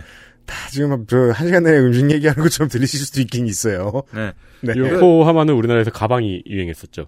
아 그리고 요코하마 하면 뭐냐? 그것은 용과 같이 7입니다. 용과 같이 seven이 요코하마. 아닌가? 아 무튼 저 저 뭐냐 지역구가 요코하마였어요. 네. 네. 그리고 이제 노래 중에 Blue Light 록 요코하마라는 노래가 있죠. 음, 그쵸. 우리나라에서 인기가 많았던 곡이죠. 요코하마 이렇게 하는. 그건 모르겠네. 그래서 이 스가 요시히데는 전혀 이 동네하고는 연고가 없는데 11년 동안 비서로 일하면서 이 지역에서는 밤의 요코하마 시장이다 이렇게 불릴 정도의. 근데 일본 사람들 이런 얘기 좋아하죠. 뭐 밤의 요코하마 시장이라고 불리는 스가 요시히데라고 뭐 이렇게 얘기하는. 어, 그렇죠. 네. 왔군. 네. 저벅, 저벅. 아, 저, 저, 저 사람은. 그래서 조선일보 김대중을 밤의 대통령이라고 부르는 건가요? 그런가 일본식 봐요. 조어인가? 그런가 봐요. 여튼 그래서 이 굉장히 이때도 수완이 좋았대요. 이 오코노기 코사부로의 이런 어, 수발을 굉장히 잘 멋있게 들었고 네. 그리고 어 이때 어, 시의원 출마해서 1987년에 시의원 출마해갖고 어, 당선이 됐는데 이때 이미 또 지역과 정관계 인맥을 이미 탄탄하게 해놨기 때문에 뭐 잘 나가는 시의원이었던 거죠. 그리고 이걸 기반으로 해서 96년도에 중의원 선거에 나가가지고 가나가와 현에서 당선이 됐고 그것 때문에 이제 국회 진출에 성공한 건데 이때 이미 나이가 상당 상당히 먹었던 상황인 거죠. 48살. 이정현 전 의원 같네요. 그, 어, 그렇죠. 당뇨를 시작해가지고, 뭐, 네. 음. 수조를 해가지고, 뭐 했다, 이런 스토리인데, 그 뒤늦게 이제 늦가기로 중의원이 됐는데, 이때 선거 때의 얘기가 재밌는 얘기가, 상대 후보 쪽에서 이렇게 얘기를 했다는 겁니다. 당신은 가나가 사람도 아니지 않는가. 그 유권자들한테 막 악선전을 한 거예요. 음. 그저 사람은 가나가 사람 아니다. 아키타현 사람이다. 우리 동네 사람 아니다. 근데 스가 요시 대는 명함에다가 크게 아키타현 사람입니다. 이렇게 써갖고 다녔다는 거예요, 오히려. 음. 숨기지 않는다는 거죠. 네. 난 아키타현 사람이야. 그랬더니 이 동네 요코하마 동네 아키타현이 이제 어, 동북부에 있- 있는 데니까 이 동북부 출신 유권자들이 또 많이 있었대요. 그 사람들이 아 이거 우리 우리 동네 출신 사람이네. 이러고 많이 찍어줬다는 겁니다. 어, 재밌네요. 예, 그러니까 이정현 의원으로 따지면 이정현 의원이 서울에 뭐 동작구 이런 데 출마를 했는데 영등포에 출마를 했죠. 예, 영등포에 출마를 했는데 거기서 호남 사람이다 이걸 해 가지고 네. 그 동네 사는 호남 출신 사람들이 아 이거 우리 동네 사람이네 이러고 많이 찍어줬다 이런 얘기랑 비슷한 거죠. 음. 그렇습니다. 그 이게 그런 사람인데 음. 앞서 이제 자민당이 부패 스캔들 때문에 무슨 뭐 정권을 잃었다가 되찾고 파벌들끼리 싸우고 이런 얘기 쭉 했잖아요. 네. 이때 스가요시대가 처신을 굉장히 복잡하게 합니다. 그래서 원래 소속 파벌은 이제 오늘날의 다케시타파 즉 경세회였어요 여기도. 네. 그랬는데 이때 예, 스가요시대가 따랐던 사람이 가지야마 세이로쿠였습니다. 아까 앞에 말씀드렸던 다케시타 칠봉행 중에 가지야마 세이로쿠 말씀드렸죠. 네. 이때 그 다케시타가 평화한 내용을 보면은 어어좀뭐 난세의 오자와 그리고 대난세의 가지야마 이렇게 평가할 정도로 좀 사고뭉치였습니다 가지야마 세이로쿠가. 어. 한국에서 뭐 영감님 따라서 당 옮기는 거 이거는 일도 아닌 것 같아요. 그래서 이 가지야마 세이로쿠가 오부치 게이조하고 적대했기 때문에 음. 어, 이 사람을 따라서 어, 스가요시대는 1998년에 파보를 탈퇴를 하게 됐고 음. 오늘날의 기시다파인 괭지회로 이제 적을 옮기게 됐죠. 경세회에서 갱지회로. 그렇죠. 그리고 2000년에 모리오시로 총리 내각 불신임안이 제출이 됐을 때 갱지회가 가토파와 앙가토파로 분열했다고 말씀드리지 않았습니까? 네. 가토파는 내각 불신임 찬성하자는 얘기를 처음에 띄웠던 애들이고 음. 에, 반 가토파는 아, 이건 내각 불신임에는 반대해야 된다 이 주장을 한 사람들인데 이때 스가 요시대는 또 불신임안을 찬성하자고 그랬어요. 그러면 이게 가토파에 가까운 입장인 거 아닙니까? 네. 근데 갱지회가 쪼개질 때는 또 가토파가 아니고 반 가토파들에 가담을 했습니다. 아, 소신과 무관하게 이기는 쪽에 붙었다. 뭐 유, 자기가 유리한 쪽에 유리한 쪽을 선택하는 거죠. 네. 음. 그래서 사실 이게 굉장히 복잡한 처세잖아요. 경세로 출발해가지고 스승님 따라서 탈퇴했다가 스승님은 안간 갱지회를 굳이 가, 갱지회를 갔는데 거기서 이제 문제가 생겼을 때 자기가 의견을 낸 것과 반대에 또 어떤 팔을 선택을 했고 네. 이렇게 어지러운 처세를 했는데 그 다음에 2006년도에 고이즈미 주니출의 후계자를 선출하는 총재 선거에서 결정적으로 아베 신조를 지지를 했습니다. 왜냐하면 아베 신조가 이때 납북자 문제라든지 이런 북한 문제에 대해서 스가 요시히데가 또 강경한 입장을 얘기를 했더니 어 너는 좀 나랑 일해볼 만한 것 같아. 이래서 좀 손을 잡아줬다는 거예요. 여기서 텄군요, 이제. 네. 팔자가 좋아졌군요. 그렇죠. 그래서 1차 아베 집권기 때부터 중요한 역할을 맡게 되는 이런 대박 이제 출세를 하게 되는 거죠. 음. 근데 이게 이렇게 얘기를 하면 이제 양지만 쫓아다니는 것 같은데 또 따지고 보면 그렇지도 않습니다. 예를 들면 아베 신조랑 아소다로가 너무 이상한 정치를 때 해서 일기 일기 때 네. 앞서 말씀드렸듯이 이상한 정치를 해가지고 아소파를 제외한 모든 파벌이 에, 아베 신조 후계는 아베 신조의 후임은 아소다로만은 안 된다라는 합의를 해요. 반 아소다로 연대. 예. 그래서 이런 걸 하면은 주로 이제 무슨 포위망 이렇게 또 이름을 붙여요. 아, 그래요? 예, 이게 기원이 또 전국 시대에 오다 노부나가 포위망에서 연루 이- 시작된 건데 오- 오다 누가- 노부나가를 싫어하는 그 영주들이 예, 노부나가 포위망이라는 걸 만들거든요. 그러니까 아마 누군가가 그렇게 이야기해 주시고 하실 것 같은데 저는 못 들어봐가지고 이게 여러모로 일본의 정치는 일본의 옛날식인 네. 것 같아요. 그렇죠. 예. 네. 이 나라는 참 옛날식이에요, 많은 게. 예. 아소 포위망을 결성을 했고 네. 그 결과가 이 앞서의 모리파 출신 그러니까 청화회 출신인 후쿠다 야스오 이건 후쿠다 다케오의 아들입니다. 예, 후쿠다 야스오를 총리로 미는 거였습니다. 근데 이때 그러면 에, 이 스가 요시히데가 자기가 소속된 파벌은 반 가토파 이때는 고가 마코토라는 사람이 회장을 맡은 고가파 소속이었거든요. 근데 고가파가 물론 이제 굉지회의 한 일파인 거죠 지금 상황은 가토랑 싸워서 그런 거지. 네. 그래서 이 파벌은 당연히 방침이 후쿠다 야스오 지지였을 거 아닙니까? 네. 근데 이 스가 요시히데는 굳이 아소 다로를 또 말 안 듣고 지지를 해요. 근데 이때 후쿠다 후쿠다 야스오가 당연히 됐기 때문에 그럼 이제 스가 요시히데는 지는 편에 선 결과가 된 거죠. 아, 사실상 아베와 함께 사라지게 됐겠군요. 그렇죠. 근데 웃긴 게 후쿠다 야스오가 또 소비세 인상이라든지 이런 정책들을 제대로 이제 좀 국민의 공감을 얻지 못한 상태에서 추진하다 보니까 단명합니다 여기도. 그러면 그 후엔 그럼 누가 하냐? 이때 자민당 분위기 대단히 안 좋았어요. 그러다 보니까 아소다로가 또 총리가 돼요. 그러다 보니까 또 아소다로랑 가까워지는 거죠. 이거 배팅이 성공한 거라고 볼 수도 있네요. 존버가 성공한 거. 그렇죠. 존버가 이제 성공을 한 거죠. 네. 그래서 이때 다시 요직에 발탁이 됐고, 그 다음에 자민당이 정권을 잃은 이후인 2009년도 총재 선거에서는 또 여기서 굉장히 또 여러모로 자기들끼리 정권을 잃었기 때문에 우리는 개혁을 해야 돼. 어떻게 개혁하지? 뭐 이런 걸 했을 거 아닙니까? 음. 그때 또 얘기가 나온 게 세대 교체였어요.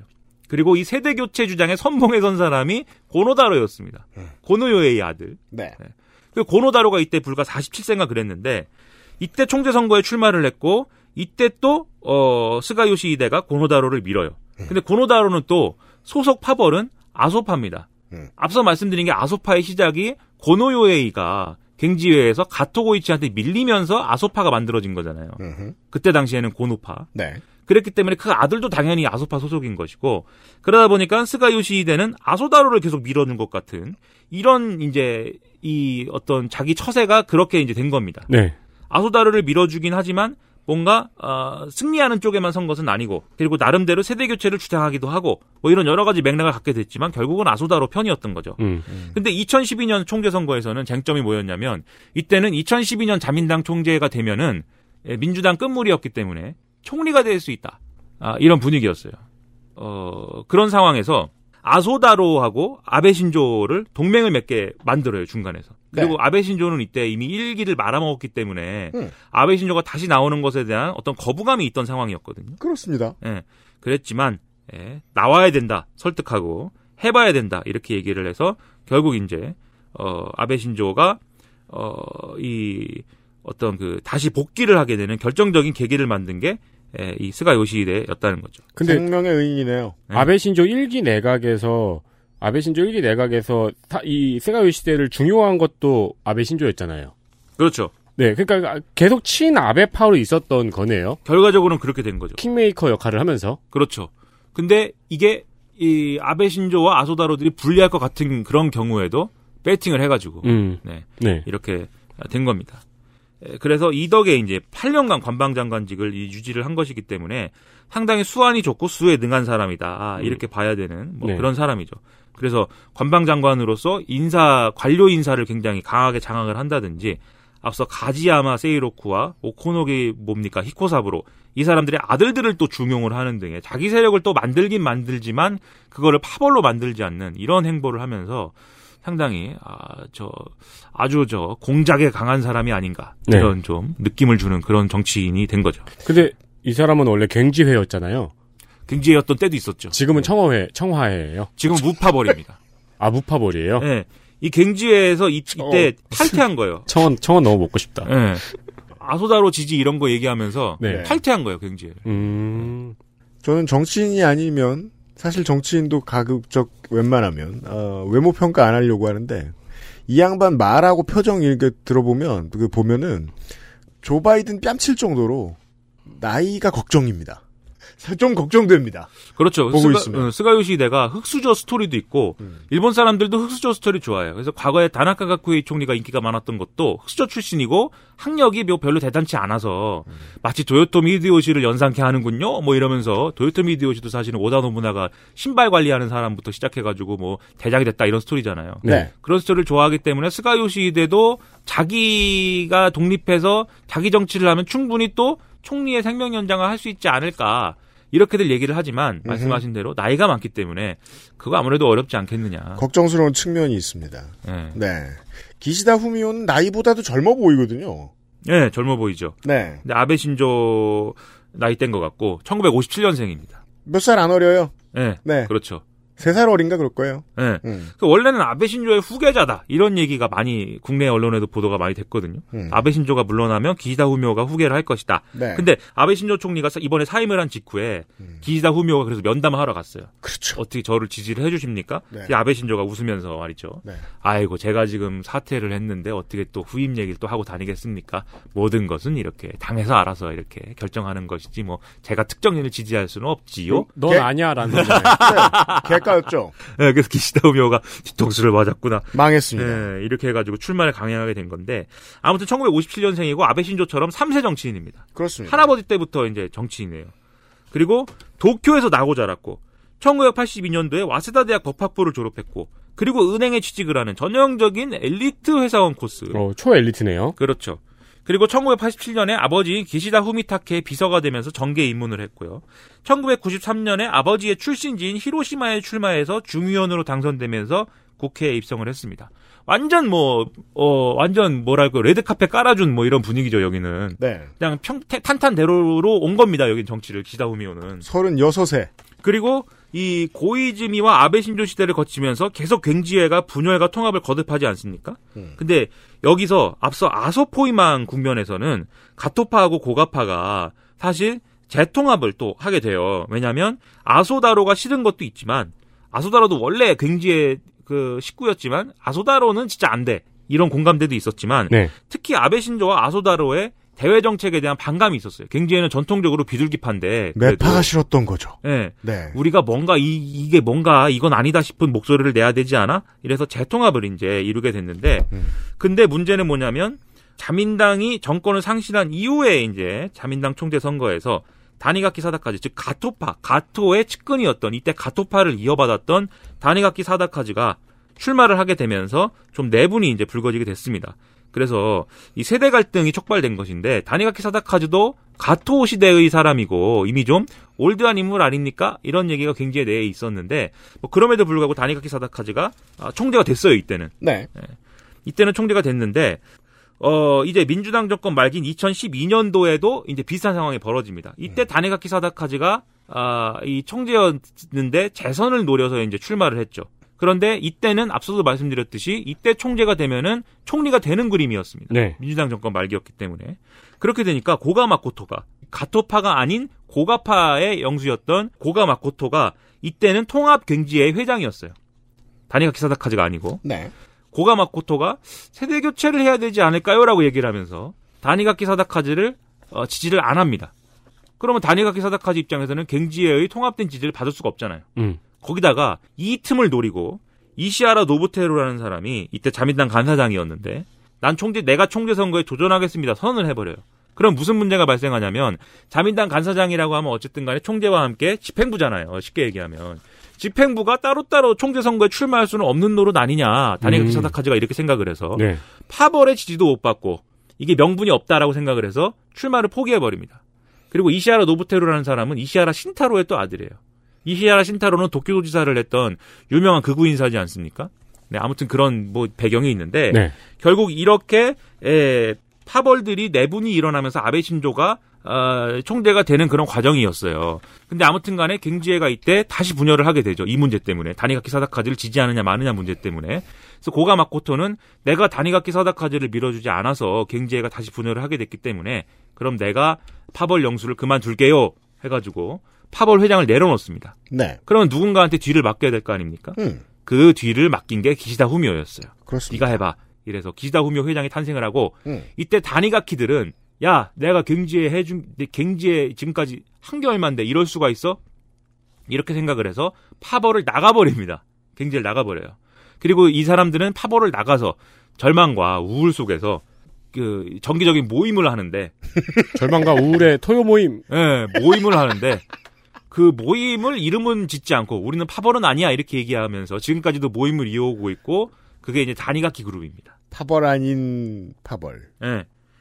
그래서 이때 어쨌든 기시다 후미오가 파벌 회장이 되면서 아베 신조 입장에서는 이기 아베 신조잖아요, 이제. 네. 이비 아베 이기 아베 신조 집권기잖아요. 그러니까 지금 이 갱지회가 분열되는 과정에서 아무것도 안 하고 있던 기시다 후미오가 수장이 된 거군요. 그러니까 고가파에서 즉 반가토파의 이제 좀 중견 간부 역할, 중간 간부 정도 하고 있지만 그다지 두각을 나타내지 않았던 기시다 후미오가 고가 마코토가 내려놓은 회장직을 이어받아서 갱지회의 대장이 된 거죠. 그런 다음에 이제 아베 신조 내각으로 불려가는 거네요. 그렇죠. 아베 신조 입장에서는 1기 때 친구 내각이라고 했고 자기 측근만 써가지고 욕을 너무 많이 먹어서 네. 2기 때는 각 파벌들의 중요한 사람들에게 당직이라든지 강요를 배분을 열심히 잘해주려고 했어요. 그런데 당연히 갱지회 회장님이 됐는데 해로 됐는데 음. 뭐 하나 맡겨야 되지 않습니까? 그리고 더군다나 이때 뭘 했냐면 아베 신조가 자기랑 결혼 총재 선거에서 이제 이 결혼 사람들도 있지만 특히 다니가키 사다카즈의 경우에는 불출마를 해- 하긴 했지만 총재를 한 사람인데 자민당 간사장을 전격적으로 기용을 했어요. 그러니까 우리나라로 따지면은 당 대표 한 사람을 사무총장 시킨 거거든요. 네. 이런 전례가 잘 없습니다.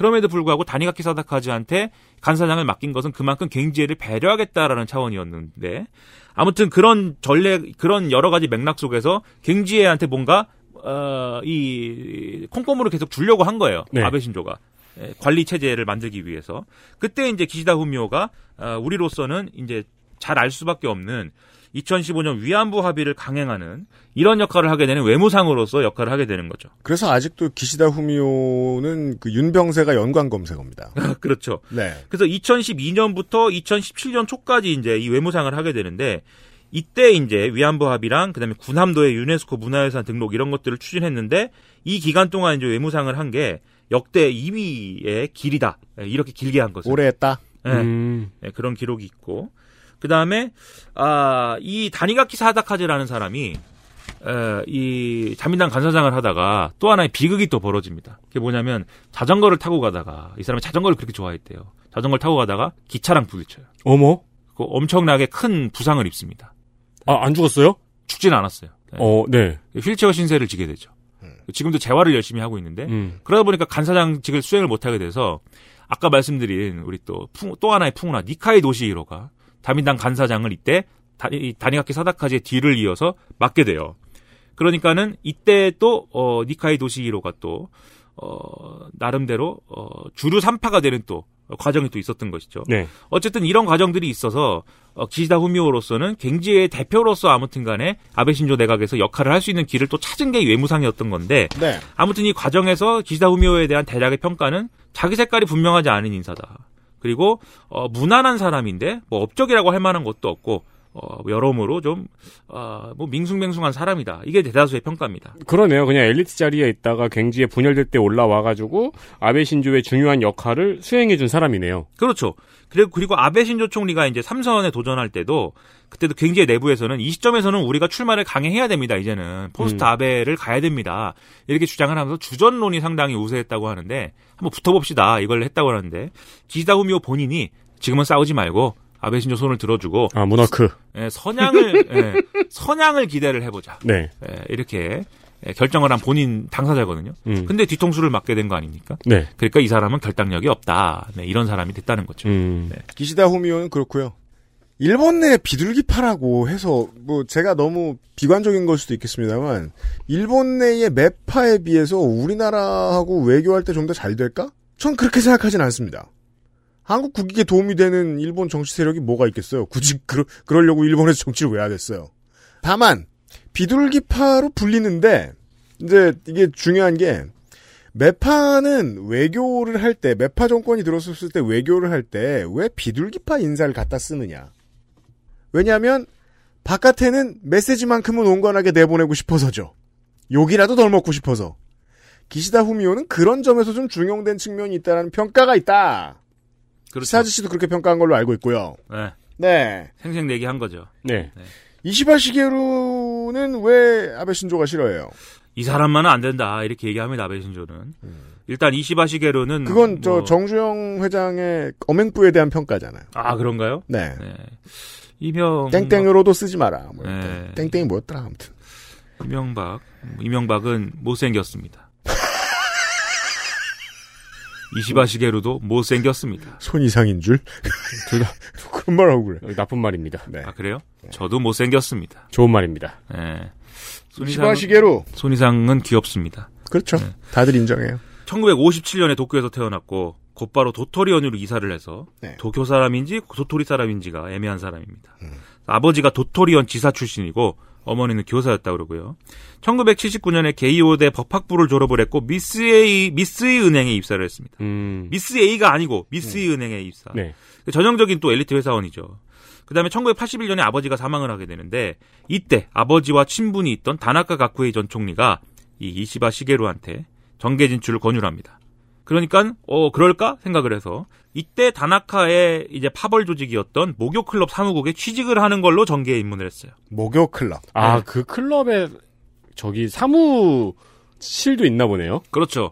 예. 정말 정당 같다고 얘기했잖아요. 어, 네. 거기 취직도 하나 보네요, 또. 네. 예. 그래서 이 목욕 클럽이 회계가 공개된다니까. 앞서 말씀드린 경세회의 전신인 거죠. 음. 그리고 1986년에 도토리에서 나가서 선거 나가서 당선이 되면서 이제 의원이 되는데 이때 28이었기 때문에 전국 최연소 의원 기록이다 이런 얘기도 어, 나왔습니다. 네. 뭐 28. 난 28에 뭐 했나. 그러니까 아무튼 이후에 상당히 풍운하다운 그런 행보를 하는데 다나카 학회의가 1985년에 뇌경색으로 쓰러지게 되면서 더 이상 뭐 내가 뭐 다나카 학회의에 이 연연할 필요는 없겠, 없겠 다 이런 생각을 한 것인지 나카소네파로 소속을 옮겼고요. 음. 1988년에는 정책 모임 유토피아 정치 연구회 결성에 참여를 하게 됩니다. 이 이름이 또 나오는군요. 네, 이게 앞서 말씀드린 하토야마 유키오라든지 음. 자민당 내 개혁파들이 경제 중심의 부패 정치에 어, 문제 제기를 하면서 정치 개혁을 요구하면서 만든 그런 단체라고 말씀드렸잖아요. 네. 이때 이제 같이 한 게 이시바 시게루예요. 그리고 이시바 시게루는 1994년에 결국 이 소선거구제로의 어떤 정치 개혁 입법 이런 것들을 이제 호소카와 정권이 추진을 하면서 자민당은 여기에 대해서 반대 표결을 하자고 그랬는데 그런데 자민당 의원들 중에 여기에 찬성한 사람이 있었다. 그렇죠. 그때 이제 이, 어, 이 뭡니까. 이시바 시게루가 찬성 표결을 해서 징계당하고 탈당했습니다. 그리고 wow. 이후에, 예. 이후에 오자와 이치로가 만든 신진당에 합류를 하게 됐고, 그리고 1995년 안보 정책에서의 이견을 앞세우면서 또 신진당을 탈당을 합니다. 이제 안보 정책에서 이견이 뭐냐 이런 의문을 가지실 수가 있겠죠. 그 오자와 이치로는 이 당시에 뭐 중요한 또 책을 써가지고 갑자기 책 제목이 생각이 안 나는데 지난번에 한번 말씀드린 적이 있어요. 오자와 이치로 책에 대해서는 음. 이 책을 써가지고 주장한 이 안보 개념이 있어요. 그게 뭐냐면 유엔을 유엔을 중심으로 한 미국의 평화 유지 활동에 적극적으로 협력을 해야 된다. 그리고 이것을 위해서는 유엔 대기군을 창설해야 한다. 이런 내용이었는데 이게 이게 무슨 얘기냐면 지금의 평화헌법 체제를 유지하면서도 네. 국제적으로 일본이 맡아야 될 군사적 역할을 할 수 있는 방법을 나름대로 연구한 결과인 거예요, 이게. 쉽게 말하면 오늘날의 개념으로 따지면 평화헌법을 그대로 두고도 일종의 해석을 달리하는 걸로 해석 네. 개헌을 통해서 집단적 자위권을 행사할 수 있다. 그게 적극적 평화주의다. 이 개념이 사실 오자 이치로가 다 정리한 개념이거든요. 근데 이시바 시게루는 이것에 반대했습니다. 이것에 반대한 것은 뭐냐면 그럴 게 아니라 이거는 깔끔하게 그냥 평화헌법 구조를 그냥 개정해야 된다. 그래서 군대를 다시 가지는 게 해법인 것이지 이렇게 무슨 뭐 해석을 이렇게 하고 저렇게 하고 무슨 개념을 가지고 장난칠 일이 아니다. 그래서 이시바 시게루는 사실은 강경한 개헌파예요 원래. 네. 그래서 이런 그러니까 개헌만 놓고 보면 아베 신조가 좋아할 사람이에요. 그렇죠. 보통 국가화 꽤 좋아하고 네. 그 방위 전문가죠. 그렇죠. 네. 그래서 1996년에 신진당도 탈당한 상황에서 무소속으로 출마해서 당선이 됐고 97년도에 자민당에 다시 복귀를 합니다. 그리고 고이즈미 정권에서는 이때 고이즈미가 아까 뭐 파벌의 중심 역할을 하는 파벌의 차세대들을 막 발탁을 했다고 말씀드렸잖아요. 네. 이때 방위청 장관으로 발탁이 돼요. 이때는 아. 이때는 방위 대신이 없었고 방위청이 있었습니다. 그때 억지 교체된 세대군요. 그렇죠. 그래서 이 방위청 장관을 맡으면서 주요 인물로 부상을 한 게 이때 방위청의 현안이 굵직한 게 많았는데 예, 9.11 테러 발생에 따른 여러 가지 법안 제정 그리고 육상 항공자위대의 이라크 파병 이런 것들을 이제 방위청이 주도했었어야 된다는 거죠. 네. 그러면 이시바 시게루가 이때 이런 정책들에 대해서 반대했겠습니까? 아니죠. 그래서 이 파병파이고 또 하여튼 뭐 자력 갱생해야 된다 일본이 뭐 이런 파인 건데 네. 이외에도 농업 분야에서 또 나름의 전문성을 갖고 있다라고 주장을 하고 있어요. 그래서 농업이랑 군사 정책 그리고 난 military 오타쿠다 이 얘기를 하고 있습니다. 음. 그렇기 때문에 이, 이 military 오타쿠라는 부분에 있어서는 장기적으로 한국하고 갈등 소지를 갖고 있는 인물이에요. 근데 오늘날에 와서 왜 이시바 시게루가 그나마 지금 한, 한일 관계를 풀 수 있는 뭐 역할을 할 수 있다는 기대가 있느냐? 그 이유는 이시바 시게루가 개헌을 하기 위해서는 주변 국가들하고 사이가 좋아야 된다라고 주장하고 있기 때문이에요. 어, 신기한 주장이네요. 네, 근데 가끔 그런 주장 합니다, 또. 개헌을 주장하는 거는 되게 열받을 일인데, 네. 개헌을 하기 위해서 주변 국가와 사이를 풀자. 그렇죠. 그러니까 한국에 앉아서 생각할 때는 정말 이상한 소리입니다. 한국과의 간, 한국과 중국과의 관계를 적극적으로 개선한 다음에 군대를 만들자. 그, 그러니까요. 뭘 하자는, 그러니까 아무것도 안 하겠다는 말인 것 같기도 하고. 네. 아무튼 그런 사람인데. 그런 사람이에요? 예. 아베 신조하고 결정적으로 라이벌 구도가 이제 된 것은 2012년도에 자민당 총재 선거에 출마를 하게 된 겁니다. 그래서 음. 일단 이때 지방 조직이 아까 뭐 농업 분야의 전문성 있다 이런 얘기 말씀드렸잖아요. 그래서 지방 조직에서 전폭적인 지지가 나와서 이때 후보 5명 중에 이시바 시 게루가 1등을 했거든요. 근데 앞서 뭐 탈당하고 이런 풍운화적인 뭐 그런 면모 때문에 당내 기반이 강하지는 않았습니다. 여기서 설명할 수 있습니다. 대중 지지가 높고 당내 기반이 약하다. 그렇죠. 그러다 보니까 이때 현역 의원들이 이때 앞서 2012년 총재 선거에 대해서는 단일각계 사다카즈 말씀드렸고 굉지의 분열들 말씀드렸고 지도부에서 이시아라 노부테로가 갑자기 등록한 얘기도 했잖아요. 이렇게 좀 선거 구도가 개판이었어요. 네. 그러다 보니까 당내 파벌들이 주요 파벌들이 야 이러느니 그냥 아베 신조를 다시 총리를 시키자 이게 합의가 된 거예요. 아베 신조의 행운이네요. 예. 그랬기 때문에 아베 신조를 2차 투표에서 의원들이 일관적으로 지지를 하면서 이시바 시게루가 다섯 명 중에 1등 했음에도 불구하고 결선에서 이제 떨어진 거죠. 되게 무슨 Survivor 본방 보는 기분 같지 않아요? 어, 그러니까요. 네. 원래 제가 떨어진 상이 아니었는데? 이러면서 막판에 투표했더니 이렇게 딱 이렇게 써서 이렇게 보여주면서 그렇죠. 그냥 이걸로 하기로 했죠. 그냥 아베 신조 super pass. 다 Abe 이렇게 써가지고 그렇죠. 네. 그래서 이후에 아니, 그래도 탈락자를 쓰지 아무튼 네. 이후에 그래도 아베 신조가 이렇게 이시바 시게루가 위협적인 득표력을 갖추고 있다 보니까 네. 뭐 자민당 간사장으로 기용을 해준다든지 음. 그리고 뭐 지방 창생상 이런 걸로 입각을 시켜준다든지 음. 이런 좀 배려를 해주려고 했어요. 음. 근데 이때마다 이시바 시게루가 딴 소리를 합니다. 들이받는다. 네, 그리고 시- 결정적으로 2016년에는 아예 그냥 모든 직을 당직을 내려놓고 그 당직을 내려놓는 이유에 대해서 대놓고 나는 포스트 아베를 누군가는 준비해야 되지 않겠느냐. 음. 내가 그걸 준비하겠다. 이렇게 얘기를 해버립니다. 네. 그 아베 신조 입장에서는 죽일 놈이죠 이게. 1대1로 저기는 안 되는데 약간 유승민 의원하고 비슷한 느낌이 있네요. 근데 한국의 그 이제 집권 후반기에 레임덕을 틈타서 뭐 그, 그 다음 권력을 준비해야 되지 않겠느냐는 얘기를 하는 정치인들은 많은데. 네. 아, 일본은 시스템상 그런 류의 레임덕이 정기적으로 찾아오지 않아요. 이건 조금 더 심각한 도전, 그러니까 리스크가 큰 도전이에요. 음. 유승민 의원이나 뭐 지금의 이재명 도지사랑 비교를 하자면. 그래서 2018년에 총재 선거에 또 출마. 이때 아베 신조 삼선 삼선 총재 선거에 또 출마합니다. 그래서 그, 그렇지만 이제 아베 신조가 이겼죠. 네. 이때도 지방 조직들은 이시바 시게루를 많이 지지를 했어요. 그래서 아베 신조는 계속 경계를 하고 있는 건데 네. 여론조사로는 이시바 시게루가 높게 나온다고 말씀을 드렸는데 그 이유가 바로 이런 행보에 있는 거죠. 그래서 아베 신조 총리가 문제가 있다고 생각하고 아베 내각에 문제의식 갖고 있는 자민당 지지층이 일종의 대척점으로 대안으로 이제 이시바 시게루의 지지 의사를 지금까지 얘기를 했기 때문에 네. 이시바 시게루가 이제 여론조사가 좋게 나온 건데 아무튼 이런 문제 때문에 이시바 시게루는 계속 탈파벌, 예, 탈파벌 정치를 외쳐왔지만 네. 결국은 당내 기반이 없으니까 자기 파벌을 좀 만들어서 이제 포스트 아베에 도전할 수밖에 없게 된 거였죠. 네. 그래서 자기 파벌인 수월회라는 걸 2016년도에 만들었으나 규모가 별로 크지 않기 때문에 네. 여전히 파벌 정치 구도에서는 밀리는 사람으로 각인돼 있다. 이런 얘기입니다. 이 세 사람은 이러합니다. 네. 와, 이건 뭐 라디오도 아니고 빨리 하라고 시키게 되네. 예, 네, 빨리, 해. 어, 뭐, 이게 거의 결, 뭐. 결론 내요, 빨리. 네. 그래서 우리가 여기서 한번 생각해 볼 만한 문제는 포스트 포스트 아베 신조예요.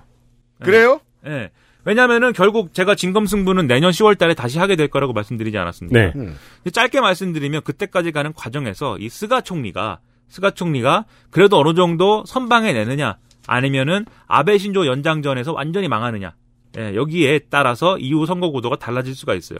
근데 결코 내년까지 가는 과정이 일본 정부로서는 쉽지가 않습니다. 일단 코로나19 대응이 있, 고 거기에 연관돼서 경제 문제가 이제 있고 그래서 경제 문제가 올해는 뭐 그동안 해온 것들이 있어서 어떻게 어떻게 뭐 견딘다 하더라도 내년으로 넘어가는 국면에서는 사실 어떻게 될지 장담할 수가 없죠. 코로나19 문제 때문에. 네. 그리고 저는 직접적인 큰 타격 메이저 대, 메이저일 거라고 생각하지 않습니다만 여론이 언론이 얘기하길 너무 좋아하는 소재이기 때문에 이 올림픽은 해도 손해 안 해도 손해라는 게 너무 아픕니다. 그렇죠. 도쿄 올림픽 문제 또 있어요. 올림픽 이후에 선거가 있죠. 어, 아마 그렇게 될 가능성이 큽니다. 네. 아무튼 쉽지 않은 일입니다. 일단 도쿄 올림픽은 강행한다고 했지만 음. 뭐 그, 예정대로 하겠다고 했지만 뭐 장담 못 해요, 사실. 뭐 어떻게 될지 어떻게 압니까? 코로나19가. 그리고 하는 게 지지율이 올라갈지 떨어질지 그렇죠. 모르죠. 그렇죠. 그리고 어떤 형태로 하게 될지. 네. 그래서 쌓여 있는 장애물들이 많기 때문에 이런 것들을 현명하게 넘고 어쨌든 어, 뭐 뭔가 그래도 수비를 잘 해내면 그러면 이제 아베 신조 연장전과 같은 이 청와의 사람들이 뭔가 차기를 꿈꾸는 사람들이 이제 등장해서 비슷한 색깔을 가진 사람들로 이제 좀 주류가 형성될 가능성이 커져요. 그래서 올해는. 빠르게 정리되었는데 내년은 더 복잡할 수 있다. 수월 수월회의 공식 홈페이지를 찾아 들어가니까 이시바시게루의 라인 스티커가 있네요. 아. 네. 별로 쓰고 싶지 않은데 이거. 지금 라인을 쓰시는 분들은 이시바 시게루 이모티콘을 사용하실 수 있습니다. 아 일본에서밖에 못 사요. 아, 그래요? 아. 네. 일본 한정이야? 근데 이렇게 또 L2로 파냐? 이렇게 나쁜 사람처럼 그려놓은 것 같은데. 근데 만약에 이 스가 총리가 죽수면 네. 당연히 여기서 사실은 최종적인 아베 신조 정권에 대한 아베 신조 연장전에 대한 사망 선고가 이루어지겠죠. 음. 그럴 경우에는 그럼 반 아베 신조라는 어떤 타이틀을 갖고 있는 이 주자들이 유리해질 텐데 사실 이시바 시게루도 그렇고 기시다 우미오도 그렇고 그걸 노리고 이번에 총재 선거 나서는 거죠. 패배가 뻔함에도 불구하고. 음. 지금을 본선이라 생각지 않을 것이다. 그렇죠. 일단은 난 아베 신조 편이 아니야를 이런 이미지를 쌓는 게 필요하기 때문에 그래서 총재 선거 나온 거거든요. 스가 장관이 지금 되는 게 딱히 불만이 아닐 수도 있겠습니다. 그렇죠. 그런 관점에서 보면은 이 시기에 그러면 또 우리가 주목해야 될 파벌들의 움직임은 기시다 후미오의, 후미오의 기시다파도 있지만 지금까지는 아베 신조와 우호적인 관계를 맺고 맺어오고 있는 과거의 경세회, 즉 다케시다파가 지금 인물이 없어요. 모테기 도시미스 외상이 다케시다파긴 한데 이 사람을 예를 들면 반 아베 캠페인에 동원할 수가 없거든요. 왜냐하면 그래요? 아베 신조랑 가깝기 때문에 아, 예. 개인적 캐릭터가 아베 신조랑 가깝고 뭐 비슷한 색깔이기 때문에 음. 그래서 반 아베 캠페인을 할 건데 다케시타파가 독자 후보를 내야 된다라고 했을 때는 음. 사실은 카드가 없습니다. 네. 그럴 경우에 이시바 시게루를 지지할 수도 있어요. 내년도에. 음. 왜냐하면 이시바 시게루가 앞서 말씀드렸듯이 정계인문을 다나카파로 했고 다민당으로 복당할 때도 다케시타파로 복당을 했거든요. 음. 그러니까 사실은 지지할 수도 있어요. 네. 예, 그런 관계예요. 네. 그러니까는 내년이 어떻게 되느냐는 에, 내년이 지금 총재 선거보다 흥미진진해질 가능성이 있고 그것은 이제 스가 총리가 얼마나 성공하느냐에 달렸다. 이런 것까지 같이 보면 지금 총재 선거를 어떻게 하는 거냐에 대한 이해를 더 이제 깊게 할 수 있다 이런 얘기죠. 알겠습니다. 수월회 인스타그램에 들어갔는데 아야나미 레이 피규어 사진도 있네요. 야, 그 나라는 참.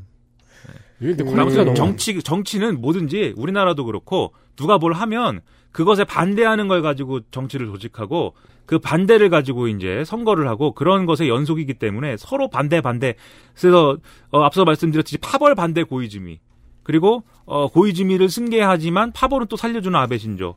그리고 아베 신조를 반대하는 누구 뭐 이런 식으로 계속 정치가 이어져 오는 거고 우리나라도 마찬가지이기 때문에 네. 정치는 참 어려운 것 같습니다. 반대를 반대하는 모임. 네.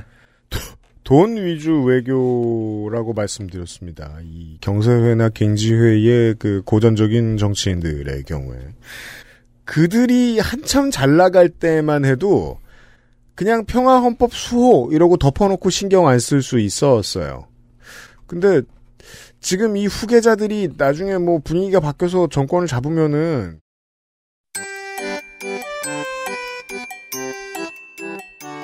한일 관계나 중일 관계가 좀 나아지거나 달라질 가능성이 있을까? 저더러 찍으라고 하면 안 그럴 것 같습니다. 개헌은 그냥 하고 싶어 할 것 같아요. 일본을 상대하는 건 앞으로 여전히 계속 까다로울 겁니다. 냉소를 전하면서 네. 시사 아저씨를 보내드리기로 하죠. 근데 네. 어째 계속 그구들만 나오네요.